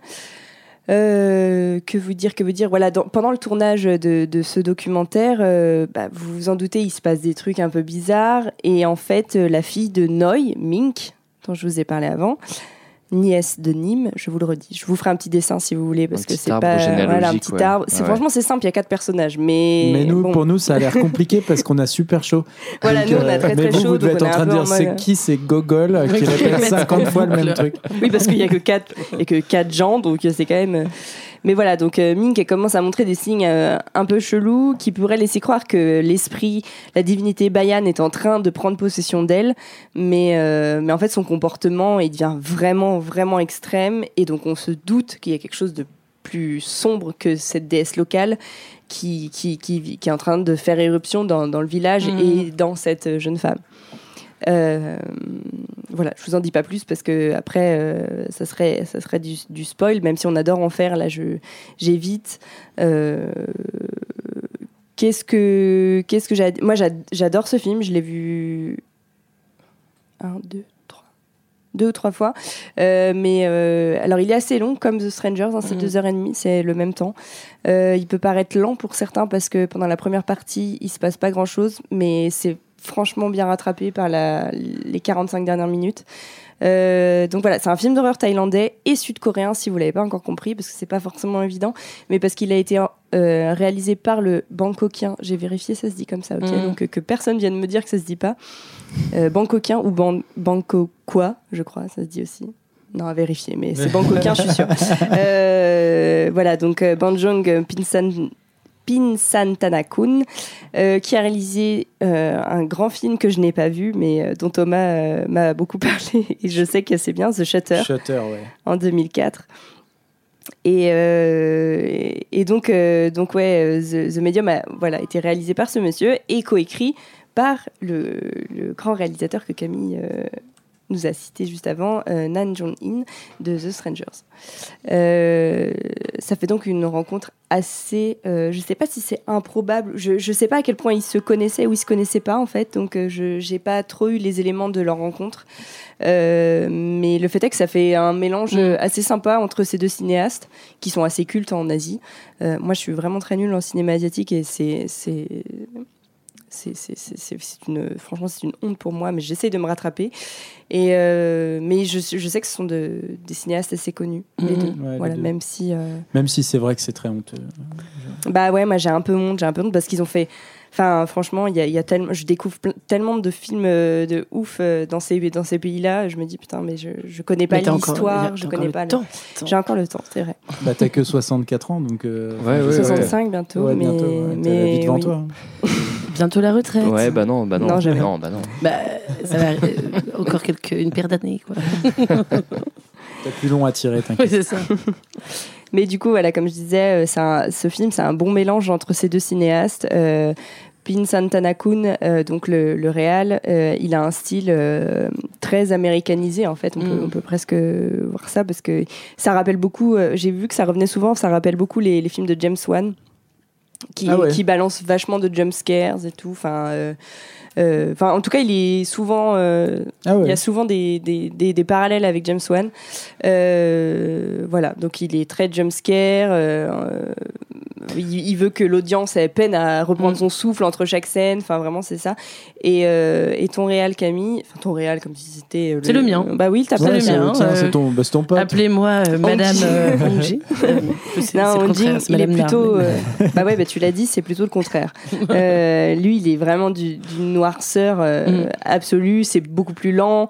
Euh, il pose ses intrigues. Vraiment, il y a, on prend le temps. Il y a, euh, voilà, et puis il referme les taux Mm. petit à petit autour, des autour du spectateur et c'est c'est vraiment différent. Et du coup, euh, on pourrait se dire que ça fait un film un peu bizarre, mais moi je trouve pas. Alors euh, les hum, critiques Télérama sont pas d'accord avec moi, mais Oh. euh, Ouais. voilà, une petite dommage. balle, petite balle perdue comme ça, si vous vous retrouvez dans mes. Mais j'en ai lu certains qui étaient vraiment très énervés contre ce film, mais je suis pas du tout d'accord. Donc, euh, donc euh, voilà. Mais les cinéastes, moi je trouve qu'ils trouvent euh, une forme d'équilibre euh, entre leurs euh, différentes approches et. euh, et, et- Nous, on y bosse quand on veut à Télérama, on s'en fout. Bah oui. Hein, Léo, on y va. Ah ouais, ouais. Appelez-moi, Bah. Ouais, les similarités des aftes de l'amour. On s'en fout. Mais euh, ouais, moi je trouve que c'est un, c'est un très bel équilibre entre, entre ces deux cinéastes. euh, Mais je- c'est c'est surtout, c'est, euh, je trouve que c'est vraiment ce qui fait l'intérêt du film, Euh, d'avoir euh, ce mélange euh, entre film très social, enfin parce Mm. qu'il faut parler de la forme du film, Ouais. vu que c'est un documentaire, tout ça. Oui, mais tu me. Tu Ah ben, je t'en prie, je t'en prie, je t'en prie. Paf, tu me coupes les sous de pied. Mais c'est pas grave, il n'y a pas de souci. Non, mais si- j'ai trop de trucs à dire, donc si tu veux le Vas-y, dire. vas-y, je t'en prie, je t'en prie. Non, mais je sens que t'es vexée. Ah non, non, non. mais vas-y, mais je, Je sens que, je sens que Camille me fait la gueule maintenant. Voilà, c'est pas des larmes, c'est de la sueur, t'inquiète pas, ça n'a rien à voir. Euh, non, mais oui, je suis complètement d'accord avec toi. c'est- Il y a un... En fait, ce film, euh, vous, allez, vous allez être surpris, mais c'est encore un fan footage que j'ai choisi. Ouais. Euh, ouais, trop bien les fan footage, ouais. Euh, qui fait pas trop fan footage, enfin en tout cas qui est très justifié euh, dans, dans ce film-là. Euh, c'est un- c'est tourné sous la forme d'un faux, euh, d'un faux documentaire. Euh, ça marche très très bien. Euh, et il y a, il y a la première partie du coup qui est assez lente et très pédagogique, qui nous explique ce que c'est que le chamanisme, tout ça, qui suit, euh, qui suit Nîmes, voilà, qui raconte son histoire, sa famille, son arbre généalogique et tout. Et, et puis quand on comprend que sa nièce, la, la, la jeune Mink, elle est sous l'emprise d'une entité maléfique, on passe dans la seconde partie du film euh, qui là est toujours en fin de footage, mais qui est beaucoup plus sale quelque Oui. part au niveau Oui. de la réalisation. Euh, c'est vraiment là d'un seul coup, on prend la caméra comme ça et puis ça bouge dans tous les sens, alors qu'avant c'est assez, euh, Mm, mm, mm. c'est assez découpé, c'est assez, euh, c'est assez beau. Et, euh, et voilà, là ça, ça part à toute vitesse. euh, Il y a une avalanche d'atrocités. Ouais. Euh, Ouais, il y a des boyaux, ouais. euh, franchement, c'est c'est immonde. Euh, Il y en a plein euh, qui, c'est encore une fois les critiques Télérama, hein, je suis désolée pour eux, mais qui diront que c'est dommage d'abandonner la finesse euh, scénaristique au profit du, du- du choc visuel. Mais moi, je trouve que c'est hyper bien amené et que c'est Ah ouais, complètement naturel et justifié. Ouais. c'est un super payoff en plus. Enfin, franchement. euh, Bah ouais. moi franchement je enfin j'ai pas compris la haine parce que franchement les gens qui ont mis des sales notes à ce film, c'est les gens qui disaient ouais mais euh, ça part dans un truc les dernières 45 minutes et en fait ils jugent tout le film sur ces dernières 45 minutes Après, qui je c'est- trouve sont c'est très une question d'attente. C'est vrai que Oui. vu qu'il nous met dans un mood très documentaire dès le départ, je peux comprendre que ça puisse être déroutant de, de ouais, se mais moi euh, je trouve que du coup t'es complètement euh, emmené. Enfin, en Mm. fait, t'es. Enfin, moi j'ai pas été déçue et j'ai j'ai- j'ai adoré la première partie. Et la deuxième, je trouve qu'elle elle la complète vachement bien. Enfin, c'est. Oui, tout à fait. Et puis, euh, moi, je trouve que ce qui est trop marrant, c'est que, euh, en fait, tout le, le changement d'esthétique et tout ça, en fait, il paraît logique. Ouais, ouf, Vu ouais. ce qui se passe, en fait, euh, on peut pas installer un pied. euh, Ouais, voilà, c'est ça. Quand Ouais. elle part en vrille, euh, Bah cette non. dame. Attends, bouge Ouais. pas, je Oui, règle c'est mon ça. petit. Tu vois, et, petit et- manfrotto. Et en fait, tout est. Parce qu'il y, a- y même un. un- La un- bulle, la bulle. Il y a, Y a pas il y a la un, passage euh, paranormal activity. Oui, avec les caméras Oui, dans la maison. ouais. les fringales carrément- nocturnes. Oui, c'est ça, avec donc, donc, des, des caméras de surveillance. et tout. Elle a des petites dalles. Moi, j'avoue que d'habitude, j'aime pas trop cette euh, esthétique-là parce que je l'ai beaucoup Mm. vu. Enfin, Mais là, je- c'est bien amené. Mais oui, en fait, là, c'est tout à fait justifié. Et en Ouais. fait, bah, en plus, c'est horrible ce qui se passe. Ouais, Bah ouais, oui, ouais. et puis comme, et puis Nam comme nam dans- nam, le petit bichon Ouais, maltais. Thomas. Oh t'es très content. Toi, t'aimes bien qu'on fasse du mal au chien. T'es un monstre. Alors attends, parce que là c'est quoi? C'est un bichon? Oui, c'est un bichon. Dans ouais, le film d'avant c'était quoi? C'était un, Doberman, Un Rottweiler? Euh, euh, moi, j'ai un pitbull, mais. euh, La meuf qui est très forte en race de chien. Pitbull. Et dans Chips Thrill c'était un bichon Ah, maltais. c'est un aussi, bichon je aussi, crois. ouais. Ouais, ouais, ouais. Chips Soul, ouais. Donc les bichons pour le moment C'est le même bichon d'ailleurs. C'est la race qui se fait le plus défoncer. Ouais, le, le bichon se fait déboîte. Mais c'est vrai que ces scènes de, de caméra de surveillance, là, ça, ça, ça marche bien. Oui. Et comme dans The Strangers, il y a ces. Enfin, et encore plus dans euh, The Medium. Et moi, c'est pour ça que j'ai une petite préférence pour The Medium. C'est pas parce que c'est mon film, mais vraiment, c'est parce qu'il y a beaucoup plus de gens qui marchent à quatre pattes. Et euh, alors, moi, ça me. Et ils courent et tout, ils se retournent, les os se pètent. Ça... Mm. Et moi, je suis ravie quand ça fait Ouais, ça. et puis il faut dire qu'on en a pour notre argent. Parce Oui. que euh, contrairement à certains films euh, américains ou autres euh, avec des possessions où on voit deux trois trucs qui font un peu peur, Là- euh, là, Ah non, là, ça ne s'arrête Ouais, pas. Là, c'est Là, c'est un dégueulis. L'enfer C'est le sur pot pourri de tous les, tous les trucs du fan footage. Le mec a tout mis dedans ça. et euh, ça marche. Enfin, moi, je, je- je trouve que ça marche. Et j'ai un petit fun fact parce que quand c'est sorti en Corée du Sud, euh, oui, c'est d'abord sorti en Corée avant de sortir en Thaïlande. Mais quand c'est sorti, donc il a été. euh, ça, je pense que tu le savais, toi, Camille, mais ça a été décrit comme le nouveau euh, The Strangers. Mm. Et même euh, Na Jing a dit que The Strangers était une euh, risée, je cite, par rapport à The Medium. Donc même lui Ah ouais, euh, carrément, trouvait quoi. que. Bon, après, il est producteur du film. hein, Ouais, c'est a vrai. intérêt à dire C'est vrai que que ça se vende bien, quoi. Voilà. Ouais, j'ai fait de la merde. Il avait son petit- ça, c'est mieux. Il avait son pognon qui C'est moi qui ai fait aussi. Voilà, après, on pense qu'on veut. Moi, j'ai adoré les deux. Mm. Mais, euh, mais je- j'ai trouvé que The Medium faisait plus peur en- esthétiquement. Enfin, voilà, visuellement, il fait, il fait plus peur. The Medium, c'est un plus gros ride. Enfin, tu Oui, vois, c'est- voilà, ouais, c'est ça. C'est un film- de fin. C'est un ouais. film euh, vraiment horrifique, alors que euh, The Strangers, moi j'ai eu plus Ouais. peur pour The. Strangers, mais parce qu'il y a un truc qui me Mm. Ouais. qui m'angoisse. Après, tu vois, voilà, de- chacun ressent la peur sûr, de manière sûr, bien sûr, différente. bien sûr. Et moi, c'est vrai que dès que tu me montres des gens euh, dans une lumière infrarouge qui ont Oui. les yeux blancs retournés Oui. et qui se retournent eux-mêmes et qui bouffent des caniches. Ouais, elle rigole en plus. Hein. Ça l'a fait marrer. Hein. Ah ouais, ça- bah, moi, ça me. Franchement. Bah oui, elle, elle rigole vachement, elle a ce sourire. elle- L'actrice, elle est géniale. Enfin, Ouais, elle, est- elle est elle jeune, mais elle, très est, elle super. Mm. Elle est, on dirait un effet spécial euh, pendant tout le film. Enfin, franchement, il y a des moments où tu et dis, mais sa gueule euh, est déformée la en fait. transition de, je sais pas, de, de jeune adulte, du coup un peu euh, désinvolte, euh, à, euh, enfin du coup euh, la possession euh, démoniaque totale, genre, enfin c'est c'est très cette bien scène où elle a ses règles, entre guillemets. Mm. Enfin, elle a Ouais, un torrent de sang qui lui coule de la culotte. ouais. Enfin, vraiment, Ah, je me rappelle plus de ça. Ah mon dieu, bah, c'est quand elle est au boulot. Ah oui, c'est Ah, ça. vraiment l'angoisse. Ah, D'ailleurs, elle bosse chez Pôle Emploi. Oui, Oui, elle- oui. oui, c'est vrai que c'est ni plus ni moins que Pôle emploi. Parce qu'elle Ouais, le mais décrit c'est- comme. tout euh, ça, c'est vraiment trop chouette parce que justement, euh, vu qu'il y a ce truc documentaire, pour le coup, c'est ce qui fait aussi qu'on s'attache euh, Mm. Ouais. Euh, ouais. au personnage et que, enfin, t'as envie de savoir ce qui se passe et tout. Moi, j'ai juste un petit bémol, c'est euh, peut-être en termes d'écriture, genre. Euh, toute la deuxième partie, en fait, on, on est bon- beaucoup moins avec euh, la, la chamane. Nîmes. Bah, Nîmes, Avec euh, Nîmes. oui, mais on sait pourquoi. préféré. oui, oui, ouais. elle disparaît et tout, et euh, c'est un peu. euh, Bah, c'est vrai, ouais, mais ça fait une sorte de twist aussi dans Oui. le film, tu vois. Oui, Enfin. On s'y attend pas parce que le film commence sur Nîmes, on se dit que c'est un documentaire sur Nîmes, qui est chaman dans son village.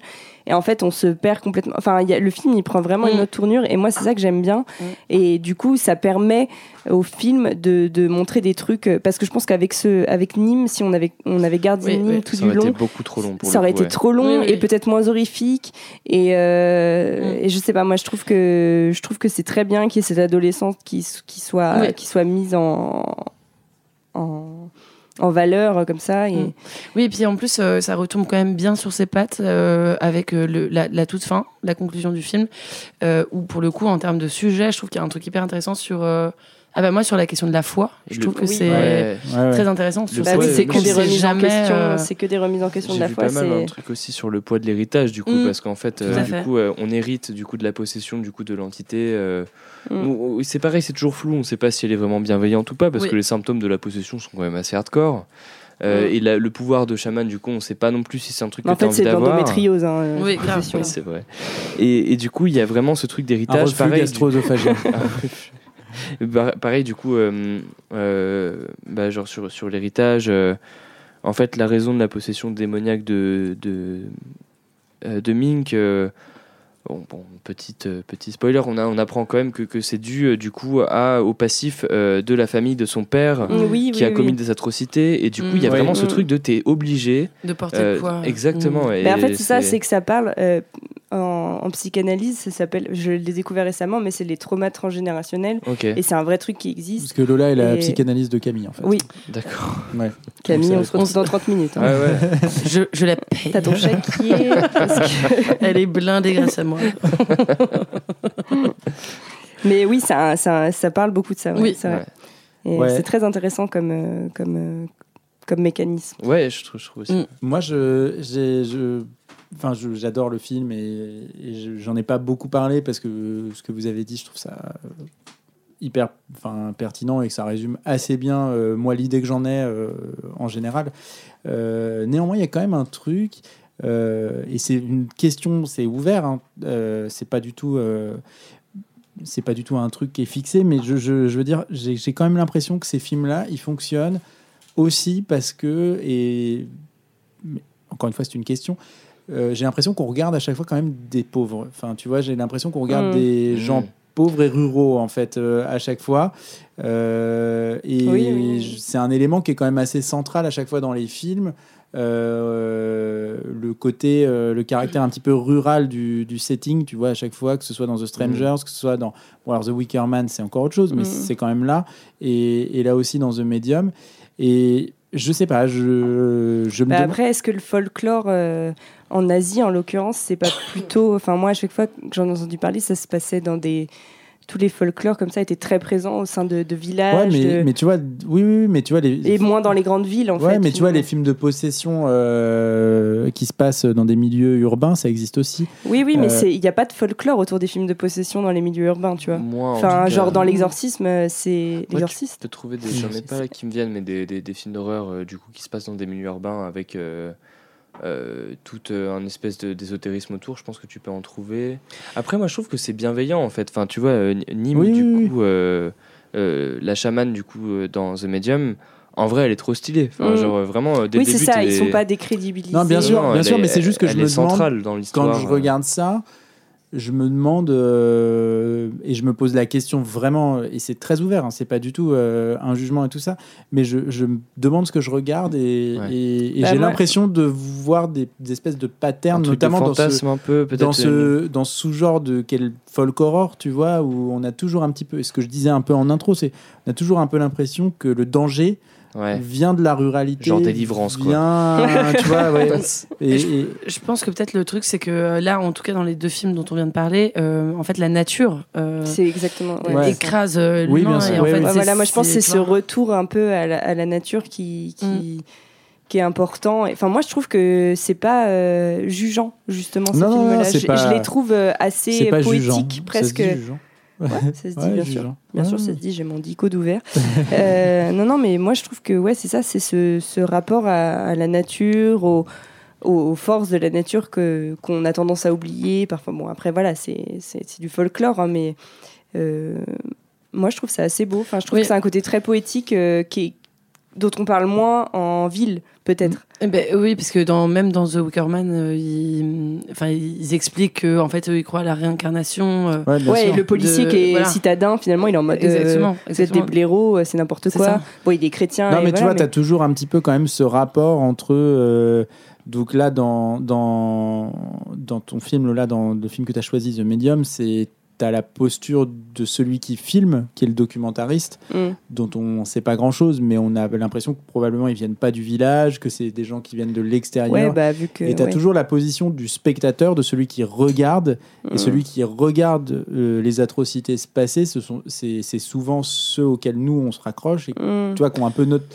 Je, je sais pas. Oui, enfin, euh, tu je vois ce que tu veux dire, mais le truc, c'est que dans le film euh, de Medium, en fait, on, on sait tellement rien, Sur veux, des l'équipe documentaristes. documentaire, Ouais, les ouais. caméramans. En fait, on, on les reconnaît même pas. Ouais. C'est-à-dire que tu vois, quand puis, on ils sont visage, complètement ridiculisés. eux. Mm. Enfin, en Oui. fait, euh, leur, euh, on s'en fout. On les voit une fois quand ils installent les cams. Oui, en- voilà, ouais, c'est ça. on- Mais il n'y a, pas de mise en- mais, euh, il y a pas de mise en scène. Ils, ils parlent de la pas. Ils sont. Enfin, je les trouve pas très Et moi, c'est ça, importants, c'est et- ça que j'ai aimé. Et je trouve qu'en fait, le film est limite un bon documentaire dans sa première moitié, en tout cas. Ouais. Moi, il y a vraiment des moments où j'ai eu l'impression de mater un docu assez contemplatif, sans jugement, du coup, sur euh, des pratiques chamaniques. Mais Du c'est ça, on euh, va voir trop ce bien, qui se genre. passe, euh, et- Ouais, sur Pôle emploi. Et Ouais. et il faut savoir que en, Tha- en Thaïlande. Na- Naong Jin, à- à euh, peu qui près a- pareil qu'en France. c'est ça.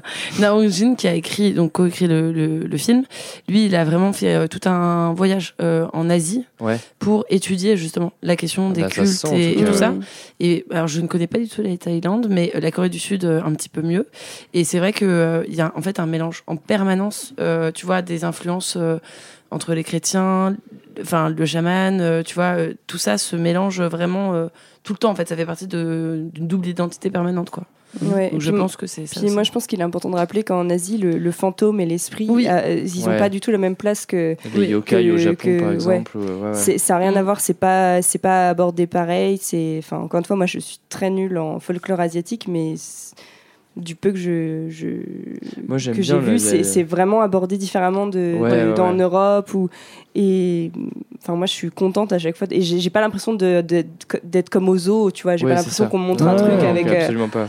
Mais ça, euh, ça vient du fait aussi que les gens qui réalisent les films, les deux films, les deux derniers films dont on a parlé, euh, bah, du coup, sont originaires aussi de ces régions, ont une certaine compréhension que un réalisateur occidental n'aurait pas. Et là, ça pourrait Oui. être euh, un truc euh, un peu euh, Mm. voyeuriste ou zoo, comme tu Ouais. disais, quoi, Ouais. genre, clairement. Non mais euh, voilà, je voulais vous faire, euh, je voulais vous faire Réagir. réagir. Vous avez réagi, c'est très bien. Et je, je rajouterais juste une dernière chose. Euh, moi, ce que j'ai adoré dans The Medium, c'est qu'il y a plein de petites idées comme ça, de petites Ouais. idées, de trucs qui font vraiment très très peur. mm. Genre Ah bah, c'est- la voix de bébé, La Ah ouais. de bébé. La Ça, voix ça de- me fait très Ouais. très peur. Bah d'ailleurs, c'est bien que tu dises ça parce qu'il a fait tellement peur ce film quand il est sorti en Corée qu'il y a eu des cinémas qui ont programmé des séances avec la lumière allumée et qui ont distribué des bouchons d'oreilles. Tellement les gens avaient peur et ils ont dit non mais c'est horrible. Et en fait du coup ça, ça a démotivé les, les gens qui l'avaient pas encore vu d'aller le voir et du coup ils ont dit non mais vous inquiétez pas on laisse les lumières allumées on vous donne des bouchons d'oreilles. Attends, mais les gars, ils font les pires films, quoi, en termes de. de- Ouais, mais pour vous dire à quel point il a, il a fait peur quand il est sorti. Et après, il y a ta maman qui vient sur le côté et qui te touche la main. Tout va bien, tout va bien se passer. Bon, sympa. Mais, euh, mais voilà. Ouais, bon, mais le bah- film de Léo pourra parler d'un truc. Bah euh, oui, oui, oui, non mais. Un truc, ouais. d'un- Ouais, d'un- ouais, parlera- eh, belle transition. Le film Ah de bah. Léo, eh, je peux vous dire, il va parler d'un truc. Euh, Léo va parler. Je pense qu'on est prêt pour euh, France Pardon. Culture. Appelez-nous aussi. hein. euh, ben, on passe au film de Léo, effectivement. Voilà, tout simplement. euh, on va, on Tu va- peux nous parler de ton truc tu peux nous parler de ton parler machin truc, chouette là. Moi, j'ai choisi, j'ai choisi un truc euh, un peu chouette qui s'appelle euh, The Ritual. Last night. Look, look at this. Nothing has done that to you. You've done it to yourself. Why do you have to deny everything I Because? I do not value your judgment. We need to be working together, man.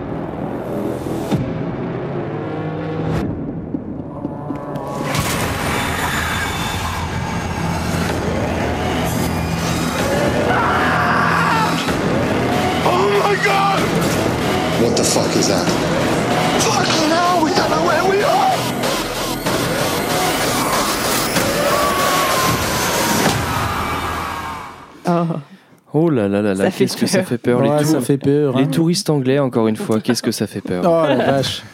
La vache. Les coups de soleil. hein. Hein. Ouais, bah ouais, protégez votre peau, euh, nos amis britanniques. Le soleil euh, fait ses ravages sur vous. Donc moi, je vais vous parler de The Ritual, qui est sorti en 2017, qui est un film de David Bruckner, que vous connaissez Oui. peut-être ou sûrement pour La proie du nombre ou euh, le remake récent d'Hellraiser, que je conseille aussi, qui est plutôt réussi. euh, si on considère aussi euh, toutes les suites de Hellraiser qui sont pas forcément terribles, là on retourne sur quelque chose de Ouais. J'ai d'assez pas chouette. vu. Mais la proie Bah, du ouais. nombre, c'est sorti après The Ritual, non? Oui. Oui, c'est ça. Oui, oui. Ouais, Ouais, c'est. The Ritual, La Proie du Nombre et Hellraiser euh, 2022. ouais. Ok. La Proie du Nombre, qui est un film, je trouve, vachement intelligent quand Ouais, même. moi, j'ai beaucoup euh, aimé coup, ce film, euh, sur Avec euh, les Rebecca twists. Hall, Je l'ai pas là. vu, Ouais. il faut que je. Ouais, Très, c'est très vraiment bon. chouette. Ouais, c'est chouette. Et donc du coup, The Ritual, euh, c'est l'histoire de quatre euh, comparses britanniques euh, qui partent en randonnée en Suède. Euh, Quatre bonhommes. Quatre, quatre bonhommes qui partent en randonnée en Suède après la mort d'un de leurs amis. Donc du coup, le film paraît assez classique sur le scénario, même dès le départ. Clairement, une bande de quatre potes qui partent en rando dans une forêt en Suède, qui rencontrent euh, des locaux euh, dans une... une- Locaux. Des, des locaux des autochtones du voilà qui vénèrent une sorte de monstre chimère des bois. Euh, Un Yotun, euh, ouais. Donc voilà, on est sur quelque chose d'assez classique, on pourrait dire dès le départ. Mais ça existe vraiment les Yotun Enfin, dans, la, dans le folklore. Oui, euh, pas en vrai. Enfin, je- en tout cas, je. je- Bah, mm, Les si, Yotun. peut-être. Ouais. Les Yotun. Ah, un- C'est un peut-être. Pokémon. Peut-être Ah. euh, dans le bois de Vincennes, ouais. Dans le Ouais. Il y a des Yotun, ouais. Mais bon, ce film a des petits airs un peu de projet Blair Witch, donc du coup, il tombe euh, en se perdant dans une forêt euh, sur euh, des animaux empalés contre les arbres, euh, des petits boui-boui accrochés aux arbres, une petite maison dans la forêt, une petite maison en bois avec plein de trucs bizarres dedans, Mhm. des sortes de, de petits hommes de paille, encore Mhm. des hommes de paille, tu vois. Ah, mais oui. Tout est lié. Donc voilà. Le rituel se crée au fur et à mesure du film, du coup, au fur et à mesure de leur déambulation dans cette forêt maudite, quoi.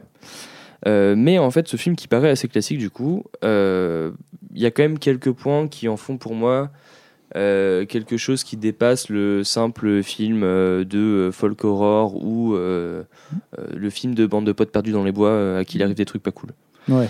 Euh, donc déjà, voilà, on n'est pas sur un groupe d'adolescents, euh, mais d'adultes euh, qui sont en deuil et qui font une sorte de voyage initiatique pour faire leur deuil, en fait, quoi. Mm. Euh, bon, après, ils auraient pu aussi en discuter de la perte de leur ami et faire des séances de thérapie, mais ils ont choisi de faire une rando en Suède et de ne pas en parler. Ouais. Six mois après. Voilà. Avec des Ouais, chaussures de ville. Ouais, ch- chacun a ses solutions. Euh, mais du coup, cet événement traumatique qui les hante euh, va se traduire dans leur cauchemar la nuit, euh, notamment avec un des personnages en fait euh, qui se remémore du coup de façon très cauchemardesque euh, la scène de la, de la mort de son pote du coup dans un liquor store euh, en Angleterre. Euh, et en fait, c'est un peu pour moi ce qui fait euh, de ce film une proposition intéressante sur le deuil et l'événement traumatique. C'est que du coup, la nuit, ces cauchemars en fait euh, apparaissent dans la forêt, donc mêlés euh, à la forêt, réapparaît cette espèce Mm. de magasin obscur, éclairé par des néons blafards euh, la nuit en banlieue de Londres, euh, où il revoit perpétuellement cette scène où on le traite de lâche, euh, où en fait euh, l'impossibilité d'avoir sauvé son ami le, le hante.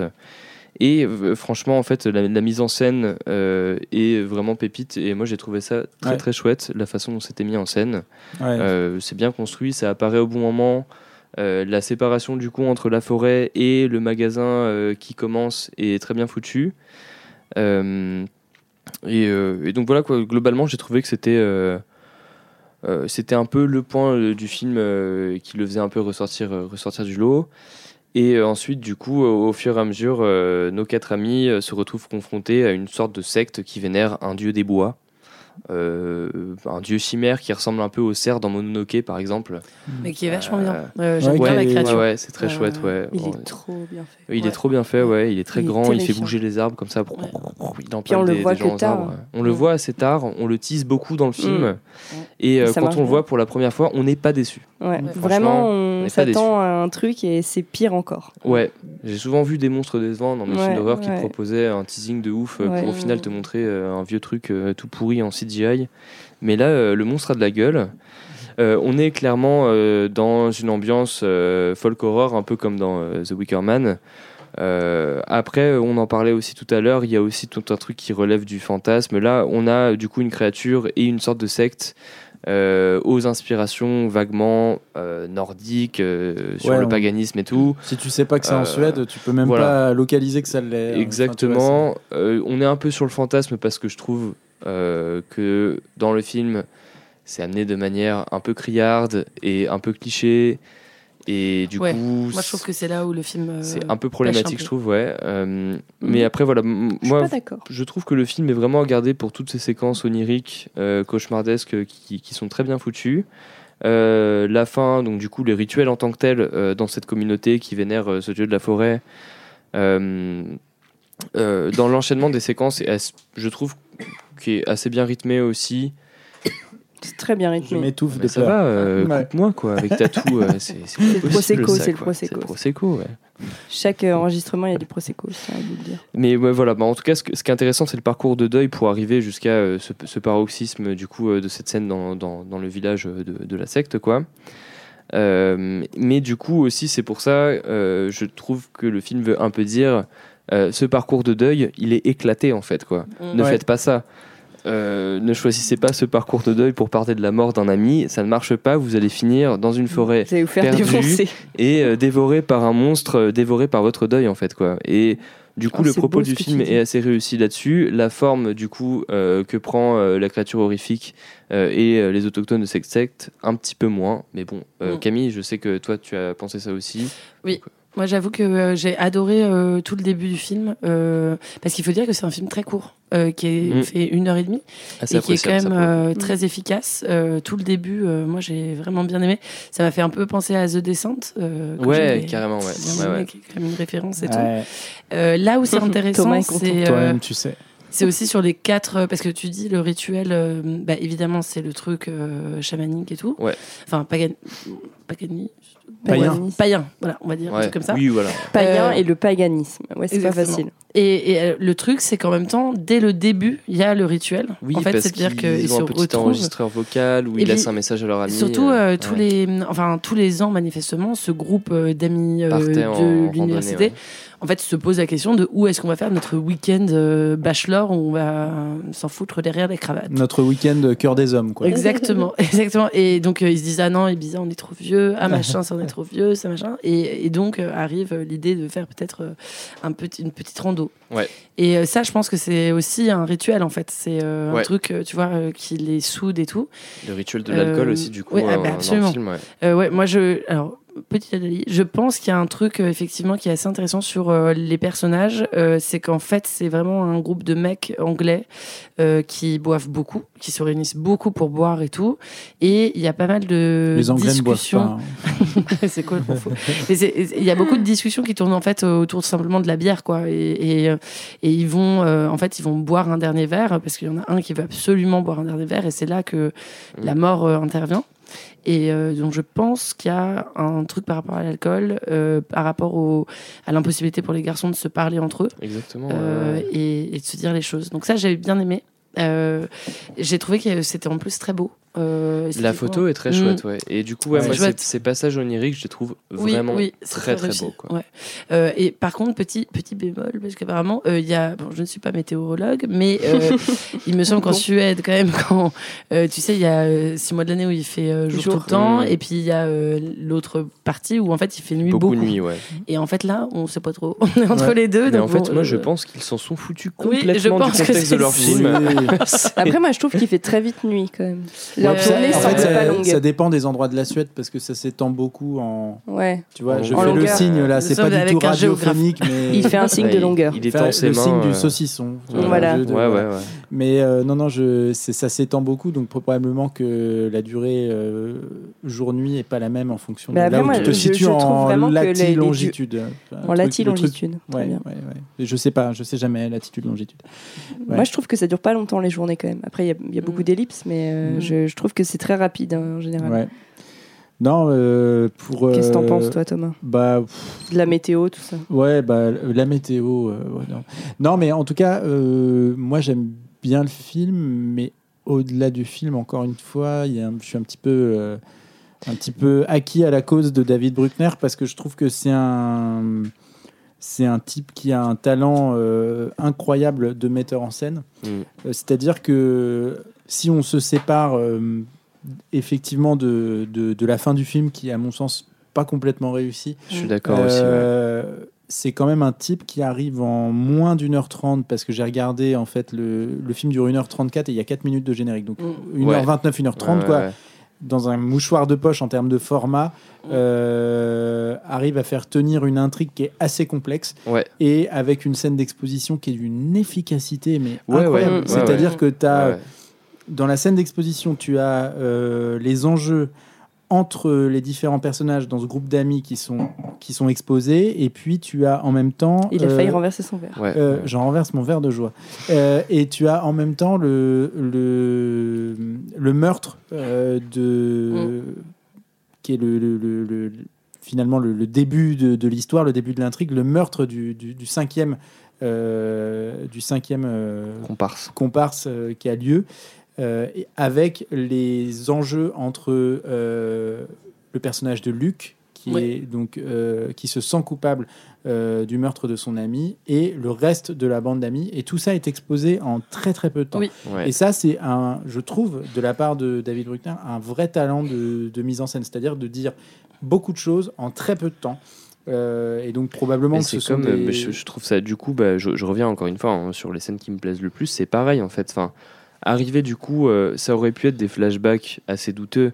Euh, les scènes du coup où il se remémore euh, l'événement traumatique de la mort de son ami, il a choisi en fait de mêler le contexte de son film à ses remémorations douloureuses pour le personnage et de vraiment mêler les deux, même à l'image en fait quoi, et même dans la mise en scène la forêt se mélange, euh, la lumière intervient pendant son sommeil Mm. à travers la fenêtre de la maison et quand il passe le seuil de la porte, Mm. il arrive euh, dans le magasin. euh, Ouais.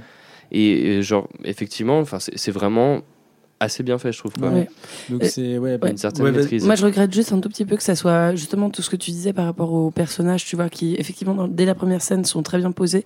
Parce qu'il y a aussi un rapport à l'âge, tu vois. C'est un groupe euh, qui s'est connu à l'université, etc. Mm. Et puis là, ils ont à peu près, je sais pas, entre 35 et 40 ans, un truc comme ça. Ouais. Et Luc, euh, donc, qui est le héros, clairement, c'est celui qui veut pas grandir, en fait. Ouais. Qui est dans Ouais. un truc, tu vois, de Ah, euh, vous êtes devenu chiant, vous avez Mm. euh, tous euh, des femmes et des enfants et machin. Et ça, malheureusement, je trouve que c'est pas assez tiré après, tu vois. Ouais, parce qu'on a tous notre Luc hein, Oui, bah, c'est ça. dans notre bande de Ouais. potes. Mm. Effectivement, mais Peut-être que c'est nous, même. Peut-être Mais- qu'on est, on est des ouais. est des Luc. Je suis Luc. je suis ton père. du coup. non, mais effectivement, c'est c'est c'est peut-être des, des choses qui sont pas assez travaillées Mm. après Ouais. dans le film, mais c'est quand même des choses qui sont euh, c'est quand même des, des, des comment dire des positionnements des personnages les Oui. uns par rapport aux autres que tu Ouais. sens en permanence dans le film. Tu Oui. vois, Et lui, il va prendre, euh, tu sens qu'il gagne, en, qu'il grandit en fait Ouais. au cours de mm. cette euh, de cette expérience, qui va passer de celui qui est euh, le type qu'on traîne, qui est un petit peu à la traîne, à celui qui est bah, en fait en bonne santé, qui a pas d'entorse, qui est mm. pas traumatisé, qui est Mm. pas voilà. Et petit à petit, en fait, il va se mettre à protéger en fait euh, ses autres, amis qui sont en difficulté et les autres. Et, euh, et voilà. Et donc moi, je trouve que le film est, est- est bien construit dans ce sens-là. C'est un film de l'efficacité. Ça n'a rien à voir avec les, films précédents dont Je on a parlé. c'est- euh. Chouette aussi parce que du coup, en fait, euh, on, on voit, si vous regardez du coup les, les autres films de David euh, Bruckner, on voit aussi une évolution euh, dans, dans son cinéma. Ouais, bien Et du coup, euh, ce qui est assez chouette à voir, c'est qu'il a gardé euh, cette mise en scène chiadée, euh, du coup, ce, ce- ce goût pour un certain onirisme, par exemple, dans la proie du nombre. Mm. Euh, Là, c'est assez brillant, je trouve, euh, dans la réalisation, dans, la, dans la mise en scène. Il a un peu, du coup, mis de côté les trucs qu'on reproche au film, je pense, euh, du coup, sur les facilités de la fin, euh, les monstres et les autochtones menaçants, tous les trucs qui relèvent du fantasme dont on a parlé, qui nous dérangeaient un peu. Dans ces films suivants, clairement, ça n'y est plus. Et ça devient vraiment génial. Genre, la prod du nombre, en termes de mise en scène, moi, j'avais pas vu un truc comme ça depuis longtemps quand je l'ai regardé. et Ça m'a mis Ouais. quand même une petite claque, quoi. Très très bien. Ouais. Mais je suis impressionnée de tout ce que vous avez à dire sur ce film parce que moi j'ai pas autant de trucs à dire intellectuels. Non, mais il est un peu con le film en vrai. Ouais, il est pas. Par rapport à... Ben, Putain, mais moi je suis un peu dé... enfin je suis je suis pas déçue mais je suis, je suis un peu euh, choquée de ce que vous dites parce que moi c'est un, Ça un- bien aimé la fin, non? Mais moi c'est un de mes films euh, préférés. En fait, c'est un depuis que je regarde des films d'horreur, c'est un des films euh, depuis que j'ai plus vraiment peur des films d'horreur, c'est un des films qui m'a fait le plus peur. Et je l'ai Ah maté ouais. dans mon appartement Ah ouais, parisien. ouais. Donc euh, vraiment, il y avait pas de, tu vois, j'étais pas dans un.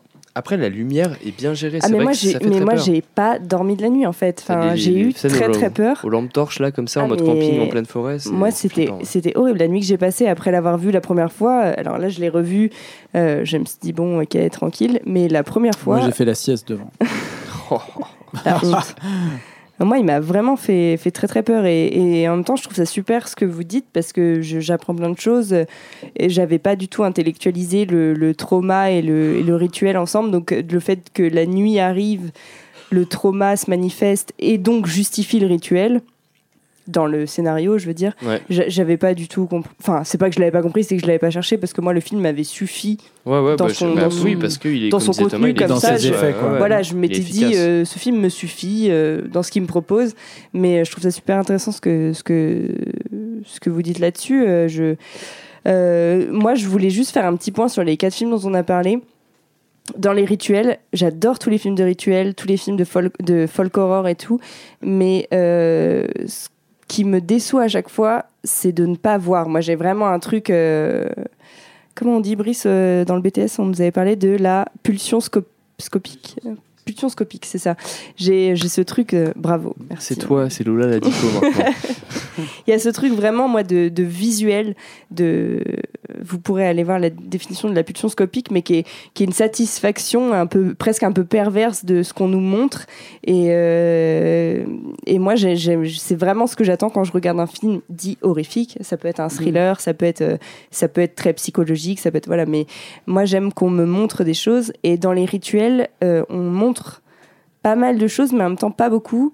Euh, c'est-à-dire que souvent, par exemple, les monstres euh, qui sont adorés, adulés, qui sont proposés dans les films euh, de rituels, euh, sont pas vraiment montrés. Et dans tous les films dont on a Mm. parlé, on les voit pas. Alors, on voit quelques scènes un peu horrifiques, mais je trouve que dans The Ritual, euh, On le voit on le voit le- et on le on voit n'est pas, le monstre, on n'est ouais. pas déçu en fait. À aucun moment, on l'attend parce qu'il arrive au bout d'un certain après, c'est vrai que c'est aussi un risque hein, euh, de, de, de montrer, enfin du coup de construire Ouais. l'image mentale, tu la casses complètement en fait. Oui, quoi. ah non, mais c'est hyper dur. Et moi, Ouais. c'est ce que j'adore avec ce film, c'est qu'en fait, moi qui ai vu beaucoup de films comme ça, où t'attends, t'attends, tu t'imagines un truc absolument atroce, et ben en fait, on te le propose, et t'es en mode, mais en fait, c'est pire que ce que j'imaginais. Ouais. Et ce, ce monstre, il est horrible en fait. Ouais, ouais, ouais, il- Et ouais, vraiment, moi, il répond à toutes mes attentes et plus encore. Et moi qui suis très très très adepte très très friand comme un friand fromage? Friand? friand, ouais, ouais, ouais. voilà Ouais, c'est ça. Freelance. Mais, euh, non mais voilà moi qui adore euh, qu'on me qu'on me montre des choses euh, je trouve que quand on me montre ce, ce, ce monstre cette entité euh, qu'on qu'on qu'on adule qu'on vénère et tout je, je je suis trop contente en fait. Enfin, j'ai très très peur, mais je suis ravie de ce qu'on me propose euh, en termes visuels. Et euh, voilà, moi, c'est c'est ce que je voulais dire sur The Ritual, c'est que vraiment, en tout cas, le- on peut, on peut parler de ce qu'on veut en termes de scénario, de. Voilà, euh, le monstre, on n'est pas déçu. Et si vous aimez les monstres, euh, et si vous aimez avoir peur des monstres, ce, ce monstre fait très peur et il est, il est. Je sais pas de quelle imagination il sort, je sais pas comment le réalisateur se sentait à ce moment-là, mais il nous a créé un truc. C'est il m'a fait penser à- au monstre de Men. Ouais, un peu. dont on Oui, avait il y déjà a un parlé. truc ouais. protéiforme un peu. euh, Voilà. ouais. Ouais, ouais. Moi, ça Un m'a fait penser euh, Mais c'est au- une à Mononoke chimère. en fait. ouais, quoi. mais c'est ça, c'est une espèce- Mononoke, ouais. Ouais, ouais, ça, c'est Une vraiment. espèce de euh, cerf. euh, ouais. Mm, mm, mm. Ouais, mais qui a des, une- des yeux, des bras au milieu des. Enfin, c'est un cheval mélangé avec. Ouais. Franchement, t'es en mode, mais qu'est-ce que c'est que ce truc? Jamais, jamais je l'aurais créé avec mon propre inconscient, Ouais, tu vois. Et là, euh, il nous, il nous balance un truc en pleine gueule et je suis en mode, bon, hmm, d'accord, c'est immonde. Et- Après, le gros point de différence, je trouve, avec vos films, euh, c'est que là, on est dans une représentation occidentale du coup euh, du, du Oui. monstre et du. Là, il n'y a pas. C'est très manichéen quand même. Le monstre, il est méchant dans le film. hein. Clairement, Mm. Euh, il mange Ouais. des gens, quoi. Et il les accroche à des arbres après, quoi. Oui, mais moi, mais moi je, je, je, je trouve que dans les films euh, comme ça qui parlent de, de, de, rituels et de, de religion, après on fera peut-être d'autres thèmes sur ces, sur ces sous-thèmes-là, mais euh, enfin d'autres épisodes sur ces sous-thèmes-là, mais je trouve que c'est très compliqué de comprendre ces films-là, de pourquoi on crée des rituels autour de, de ces événements, de ces croyances, de ces, en fait, qu'est-ce qui justifie de faire de telles réunions de gens avec de telles, euh, de, enfin, c'est des fêtes presque, tu vois, qu'on crée autour de, on fait des événements, on rassemble beaucoup de gens, on fait des trucs avec des, on sacrifie des animaux, on brûle des trucs, on mange des trucs, il y a de la musique, il y a des danses, il y a des, et euh, j'ai toujours du mal à, parce que moi, je je, je suis pas croyante et je, je, je c'est un peu un truc qui est obscur pour moi et qui me fait peur et en même temps j'aime bien quand on me quand on me montre ce qui ce que ces gens veulent me dire en fait par leur euh, rituel. Et je, je trouve que ton film Léo pour ça répond bien à mes attentes à moi. Maintenant je je conçois que ce soit pas euh, Moi, vos deux films répondent plus à mes attentes. Ouais, pour bah, le tu vois, mais ça qui est intéressant. C'est, Ouais, je, c'est- ouais, je, je trouve que ouais, c'est, plutôt euh, ouais, les, les- le The Strangers et. Ouais, moi j'ai- et- j'aime Mais bien. ça, mais vous euh, avez une conception de la Ouais. foi qui est peut-être euh, di- différente. Enfin, en peut-être fait, différente, mais je pense que je préfère une vision où euh, du coup euh, l'invisible euh, Ouais. et euh, le fantôme et tout cet imaginaire-là est pas classifié comme quelque chose de foncièrement euh, mal ou enfin, enfin du coup maléfique et euh, et plus une manière de, de lire le monde qui nous entoure. euh, qui est peut-être plus actuel ou pas, en fait on s'en fiche, Ouais, ouais. mais c'est, je trouve que j'y vois une certaine poésie en tout cas. quoi. Ouais, ouais, mais les deux sont. Enfin, franchement, moi, je trouve que tout est très intéressant là-dedans.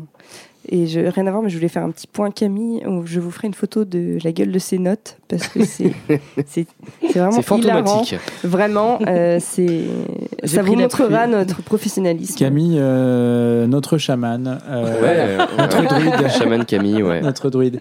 Et on a un autre Alors, c'est toi chaman. le druide, c'est toi le druide. on a un autre chaman, c'est c'est Brice, le chaman du son. Ah oui, c'est Oui. ouais. euh, qui fait de la potion magique Et qui nous dit quand c'est Avec trop sa long. goudale. Ouais. avec euh, les quatre entrées de micro. Euh, Avec ses canettes de Et 8-6, donc on remercie partout. pour avoir capté cet épisode interminable parce que vous avez parlé.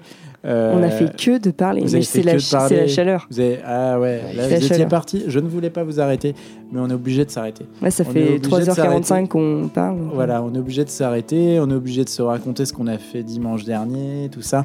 Et voilà, vous avez fait quoi dimanche dernier? Je- La transition est catastrophique.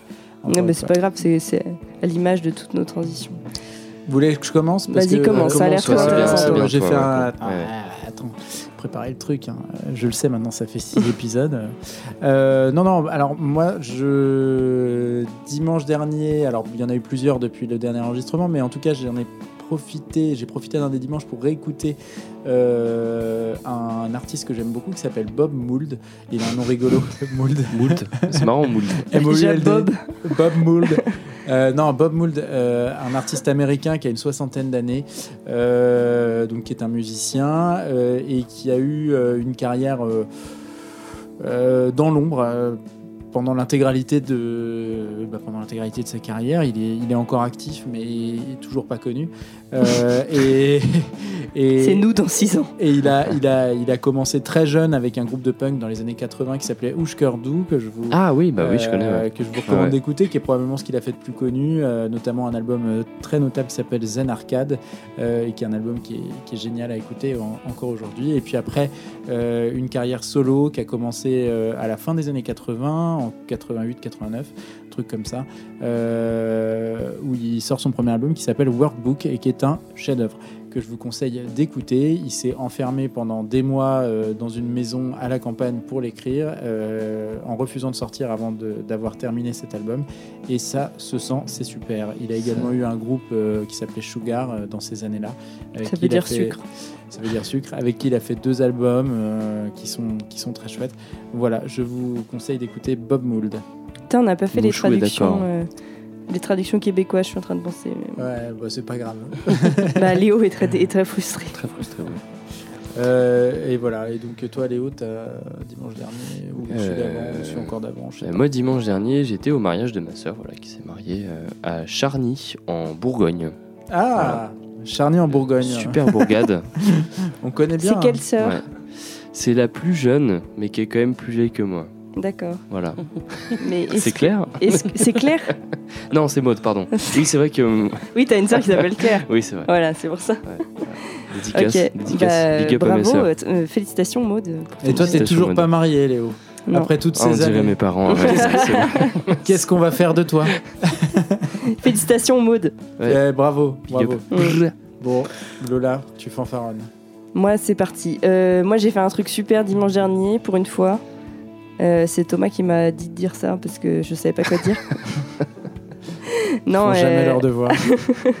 non, je, je suis allée à un, un super concert que mon frère d'amour euh, m'a offert et je dirais pas quel frère, mais je suis allée voir le concert d'Always. C'était où? Mon frère d'amour. c'est gênant. Ah, Trabendo. au Trabendo. Ah, c'est trop Voilà. bien, Trabendo. ouais. Voilà, Super et c'était très chouette. J'étais jamais allée au Trabendo et euh, c'est un groupe de rock euh, indé euh, canadien et euh, j'ai adoré. Enfin, je connaissais déjà et c'était c'était vraiment très chouette. Et on s'est bien dandiné, euh, donc euh, c'était cool. Vraiment, voilà ce que vous pouvez faire le dimanche quand vous n'êtes pas en train de déprimer, de faire de la soupe, de filmer des femmes qui accouchent ou de faire des trucs bizarres chez Ikea. Vous pouvez faire ça. Et, et ben moi, vu que personne ne me demande, Merci. Camille. Camille, euh, Camille, c'est bon. la voilà. chamane qui s'écroule. j'ai fait un petit Toi, rituel. t'étais chez le dimanche. psy, on sait très petit- bien. Euh, non, pas le dimanche. Euh, non, le dimanche, qu'est-ce que j'ai fait? Moi, j'ai soutenu un petit créateur, pas du tout. Je suis allée voir euh, Spider-Man, euh, le, le Oh, dernier. apparement, il est trop Ah bien. oui, C'est euh, très bien. Ah, Ah, le, le voir, méta- ouais. le truc du métaverse. métaverse, dans le métaverse, du Spider-Verse, je sais pas quoi. Ouais. ouais. Mais c'est vraiment. du multivers, du c'est- métavers, du. Spider-Verse. Tu, C'est très re- beau. tu recommandes du coup quoi Ouais, ouais, ouais. C'est l'animé, c'est ça Ouais, Trop au, bien. au cinéma. Ouais, j'avais Moi, j'avais bien aimé le premier, mais Ah, il c'était très bien. super le premier. ouais. Ouais, J'ai très envie d'aller le Donc voilà. Et c'est bien. Moi, j'ai 8 ans. Ouais. Non, non, mais euh, c'est tout public, hein, c'est vraiment génial. Et tu tires tes toiles. ok. Ouais. Thomas, il est temps de conclure. Eh, Pépé, il va aller se coucher là, Ouais, parce qu'il est tard. Il hein, va mettre et- la viande sous le torchon.